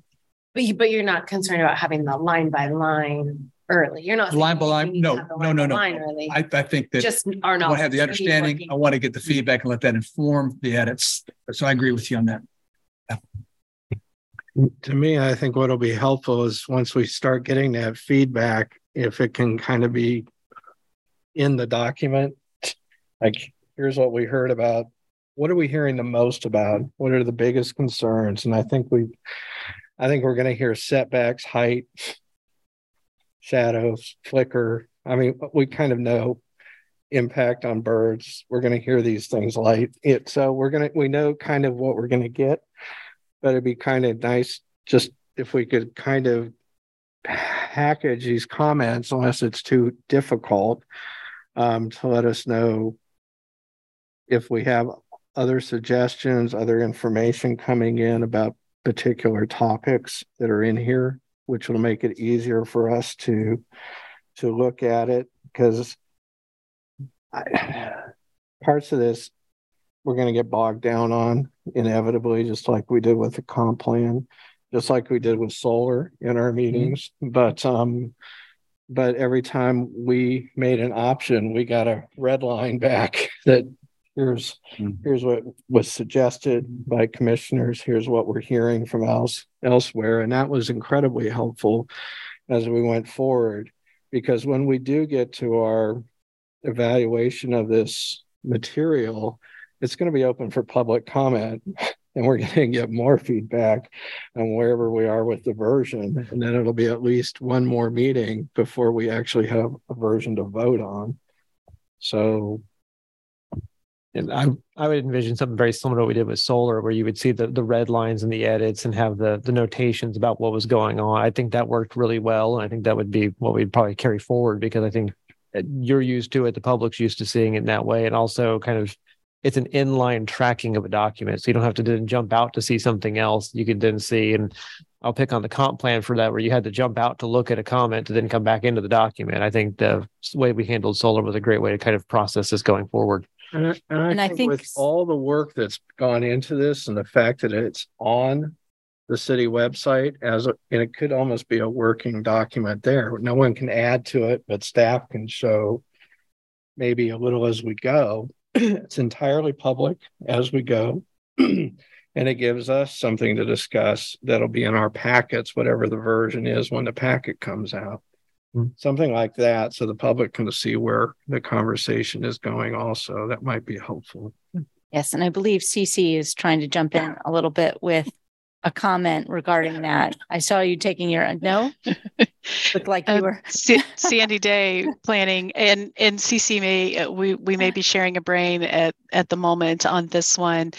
Um, again, this is this is one of those skill sets that uh, we are very fortunate to have with CeCe, having worked uh, especially with M P O. So she has that experience and that skill set to take those those. Uh, narrative kind of comments that you expect to hear at a public meeting and be able to start to categorize those. Um, and that's where we'll you'll be seeing some other reporting information from staff. The what we heard analysis will be, okay, you know, at the meeting, there was this number of people. They were concerned, you know, the topics were, uh, we're concerned about a height, or we're concerned about this particular piece. And we can, we can analyze that, and we can bring that back to you. Um, here's what the proposed text says. Here's what the public says. Here's the revised recommendation, or here's what the regulations say. Here's what the public says. Planning Commission, where do you want to go with this information? So We we will have that, and we will be bringing that kind of information to you forward um, as we have these public meetings. Is, CeCe, is that where you were going with this? Yes, and that um, that was absolutely a part of um, staff's communication internally, was our interest in both having the raw comments as they are both come to the commission, as well as a summary um, in the current timeline that we have proposed on the website, and then on the presentation earlier. Um, the public comment period closes, um, currently proposed to be February fifth, giving about sixty days. I think it's sixty-one days. And then that following February twentieth, Planning Commission, we had proposed that at that meeting, staff brought forward the summary, giving us some time to really be thoughtful, create charts, create graphs, indicate where in the regulations we had the greatest number of comments. Um, I did this same work in Boone County, Missouri, whenever wind regulations were being drafted. Went around the county to various community meetings, presented the wind regulations as they were written, and then uh, compiled all of that public input and made sure that the community really felt heard, and that the commission was able to digest as best as possible how the community's recommendations fit into the regulations, and then gave the commission a better sense of what the community wanted and where they wanted to see it. So that's absolutely a part of what staff's intending to do. And I'm excited to hear that you have interest in the same thing, because as you all have said, it's very important to make sure that the community feels heard in that way, and that staff is giving you all the information that we're receiving, which can be a lot sometimes, but it's wonderful to have a engaged community. How, how is the city planning on advertising or uh, soliciting public comment? How is how are we getting the word out to to everybody? Sandy Day planning. Um, we are working with the cities uh, media staff. So we've got the website. We will do kind of email blasts. Um, there's been a handful of people that have been in regular contact with us. Um, we have, uh, and we'll reach out to that same group as well um, to share that information that we're doing these meetings, and hopefully they will share that with with their neighborhood, uh, with their neighbors. Um, so through those social media pieces is predominantly how we're we're messaging these meetings. We'll also work with county communication staff to put it through their channels that they have available too. So we're going to take the luxury of using both the city's channels and the county's channels to broadcast this as wide as possible. So are those just all the standard ways we've always done it? Because um, I would argue that just based on results, our performance and yeah. drawing attendance to those meetings isn't great. I, you know, there's far smarter people about social media than me uh, and how those things work and, and kind of go those things. But, you know, we're going to try and get this out to as many people as we can as possible. It's it's always hard in the winter months to do this because there's a lot of weather that gets in the way and there's a lot of activities that will get in the way with, with people participating, but hopefully we can find some ways they'll get it out to maybe broaden that as, as much as we can. But it's the, the, the curse of, of public participation is it's, it's, you can be available, but it's got to be reciprocated to have it kind of go its best form. Yeah. So there's also the hundreds and thousands of people who watch these meetings online. Right? um, I, Sandy Day planning, it just um, Jeff's comment really kind of sparked my thought. While while our immediate contacts are with with um, city staff, we have a very close working relationship with county staff. So they're looped in. They are also bringing their, their contacts into all of this work as well. So when I said our our city um, communication specialist, that that that is actually also including the counties. So uh, that was something on my my side. Thank you. The county's website is also linked to our website, and we've um, had a really active effort. I recognize not everyone uses the internet the same way that I might, but really trying to have as much information as available at all times as possible has been one of our main efforts. Just to tag on to, thank you, CeCe, just to tag on to a point that Charlie made, I just didn't want it to get away. Um, it is critically important for industry to be involved in and providing information.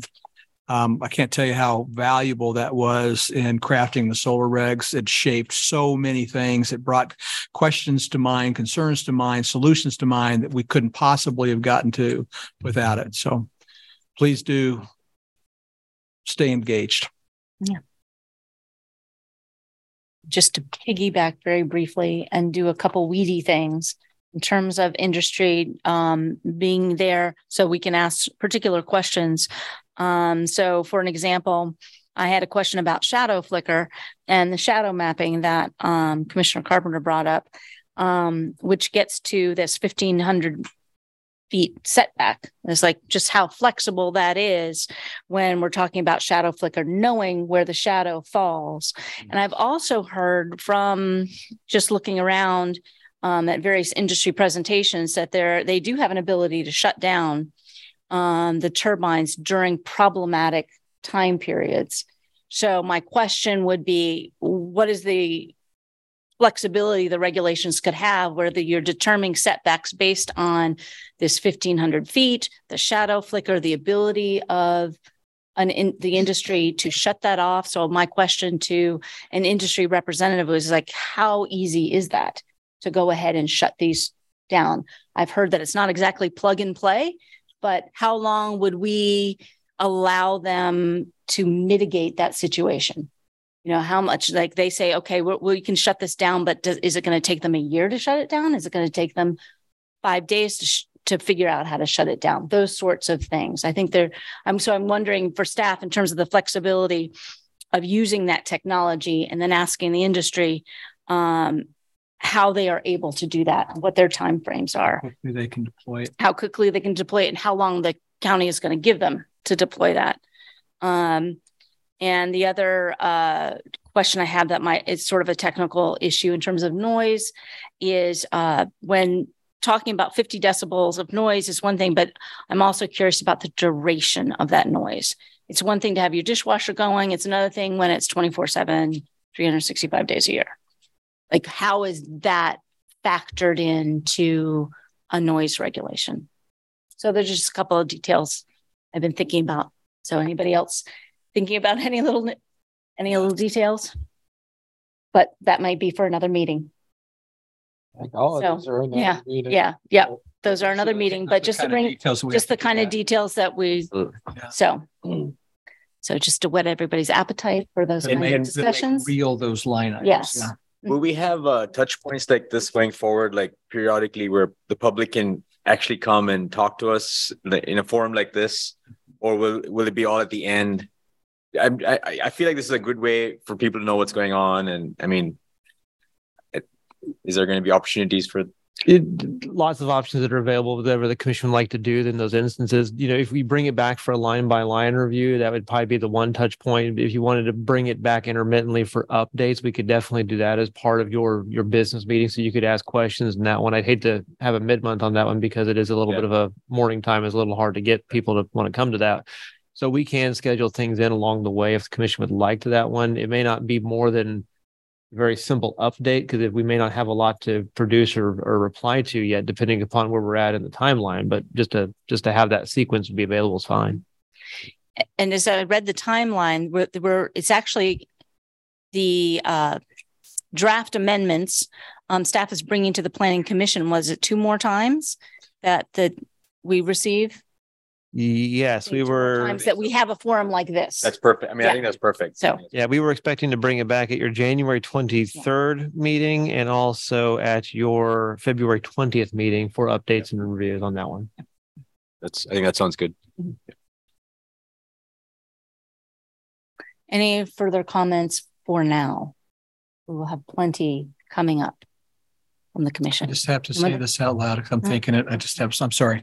So just as a practical matter, I'm, I'm sitting here imagining um, the uh, the Monday where we carve out the evening to do a line by line, and you know, ten people plus the number of folks from the community and have dialed in on Zoom um, are debating whether or not it should be should or shall.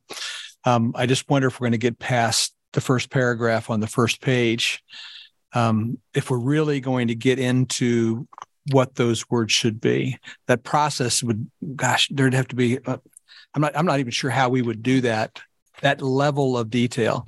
So what I'm wondering is if we should adopt an approach like we did with solar, where we ask four people on the commission to do that first run at that review and then bring that back to the commission for review, to bring up basically a summary of that back. And offer that idea. Well, just some thoughts on when we did that for the solar. Um, we had a working group for the solar. We brought it back to the commission. We did not do a line by line mm. with all the commissioners and I, for the solar. When I say so, line by line, uh, I, I don't want to interrupt. I, I mean, we just need, maybe I should have said page by page, just to go to go through to make sure we are just looking at things. Uh, so I, I mean, just, I, I went through and read everything and made all my comments or made lots of comments and I've written down others, but at some time, that's what I want us to do, where we talk as we go through it and say, oh, well, gosh, that makes sense, or this doesn't. And if it is four people or eight people, whatever it is, but at some time we owe this. We owe everything that we can do to the people out there to make sure that we have, that I need to make sure that I am doing what is right for the people that are here, that are online, that have called me uh, to, to say, we are really looking at this because this is important. This is an important thing for you guys. I live in the country and I could have a, a turbine by our place. So be it. But we need to go through the regulations to make sure that they say what we want them to say. Yeah. Well, I'm not opposed to dividing up into a smaller group of four and having them look at it. It does sound like, though, I can't believe I'm going to say this, but there, there might be a fight to, between us on who gets to be those four, because we're all, it sounds like everybody has some, wants to weigh in. Yeah. Um, so I don't know if it's possible, but like, um, I'm, I'm new, but are there working retreats? I mean, obviously be open to the public, but we had an orientation where we were all together in one room learning about stuff.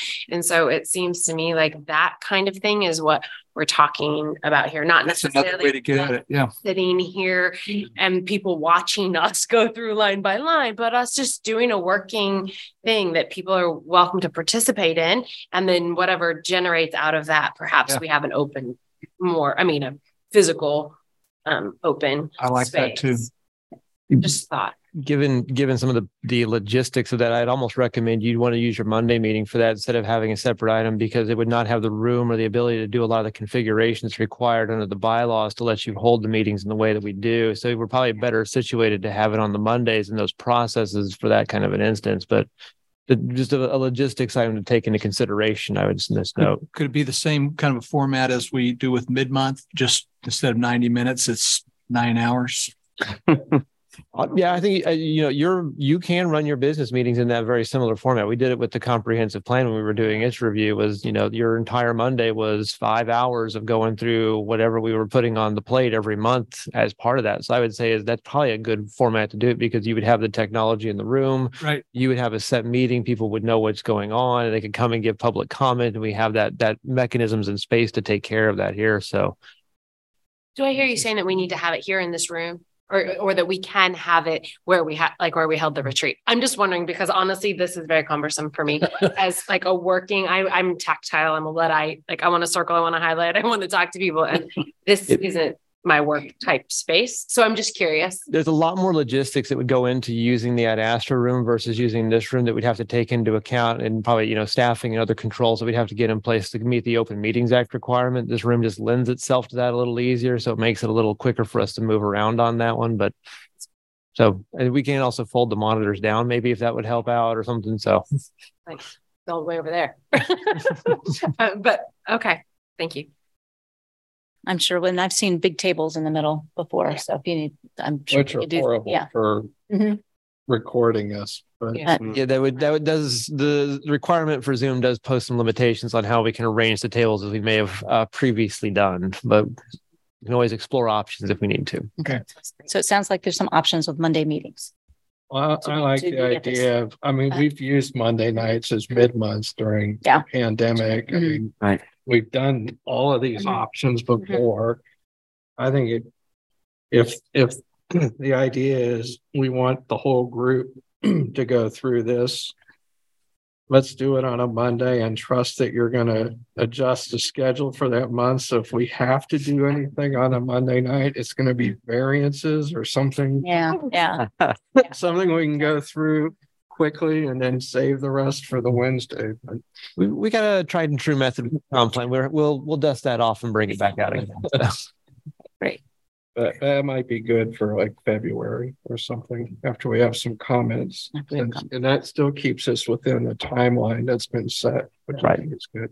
Mm-hmm. And we'll do our best to honor the timeline as much as we can with with kind of expanding that out.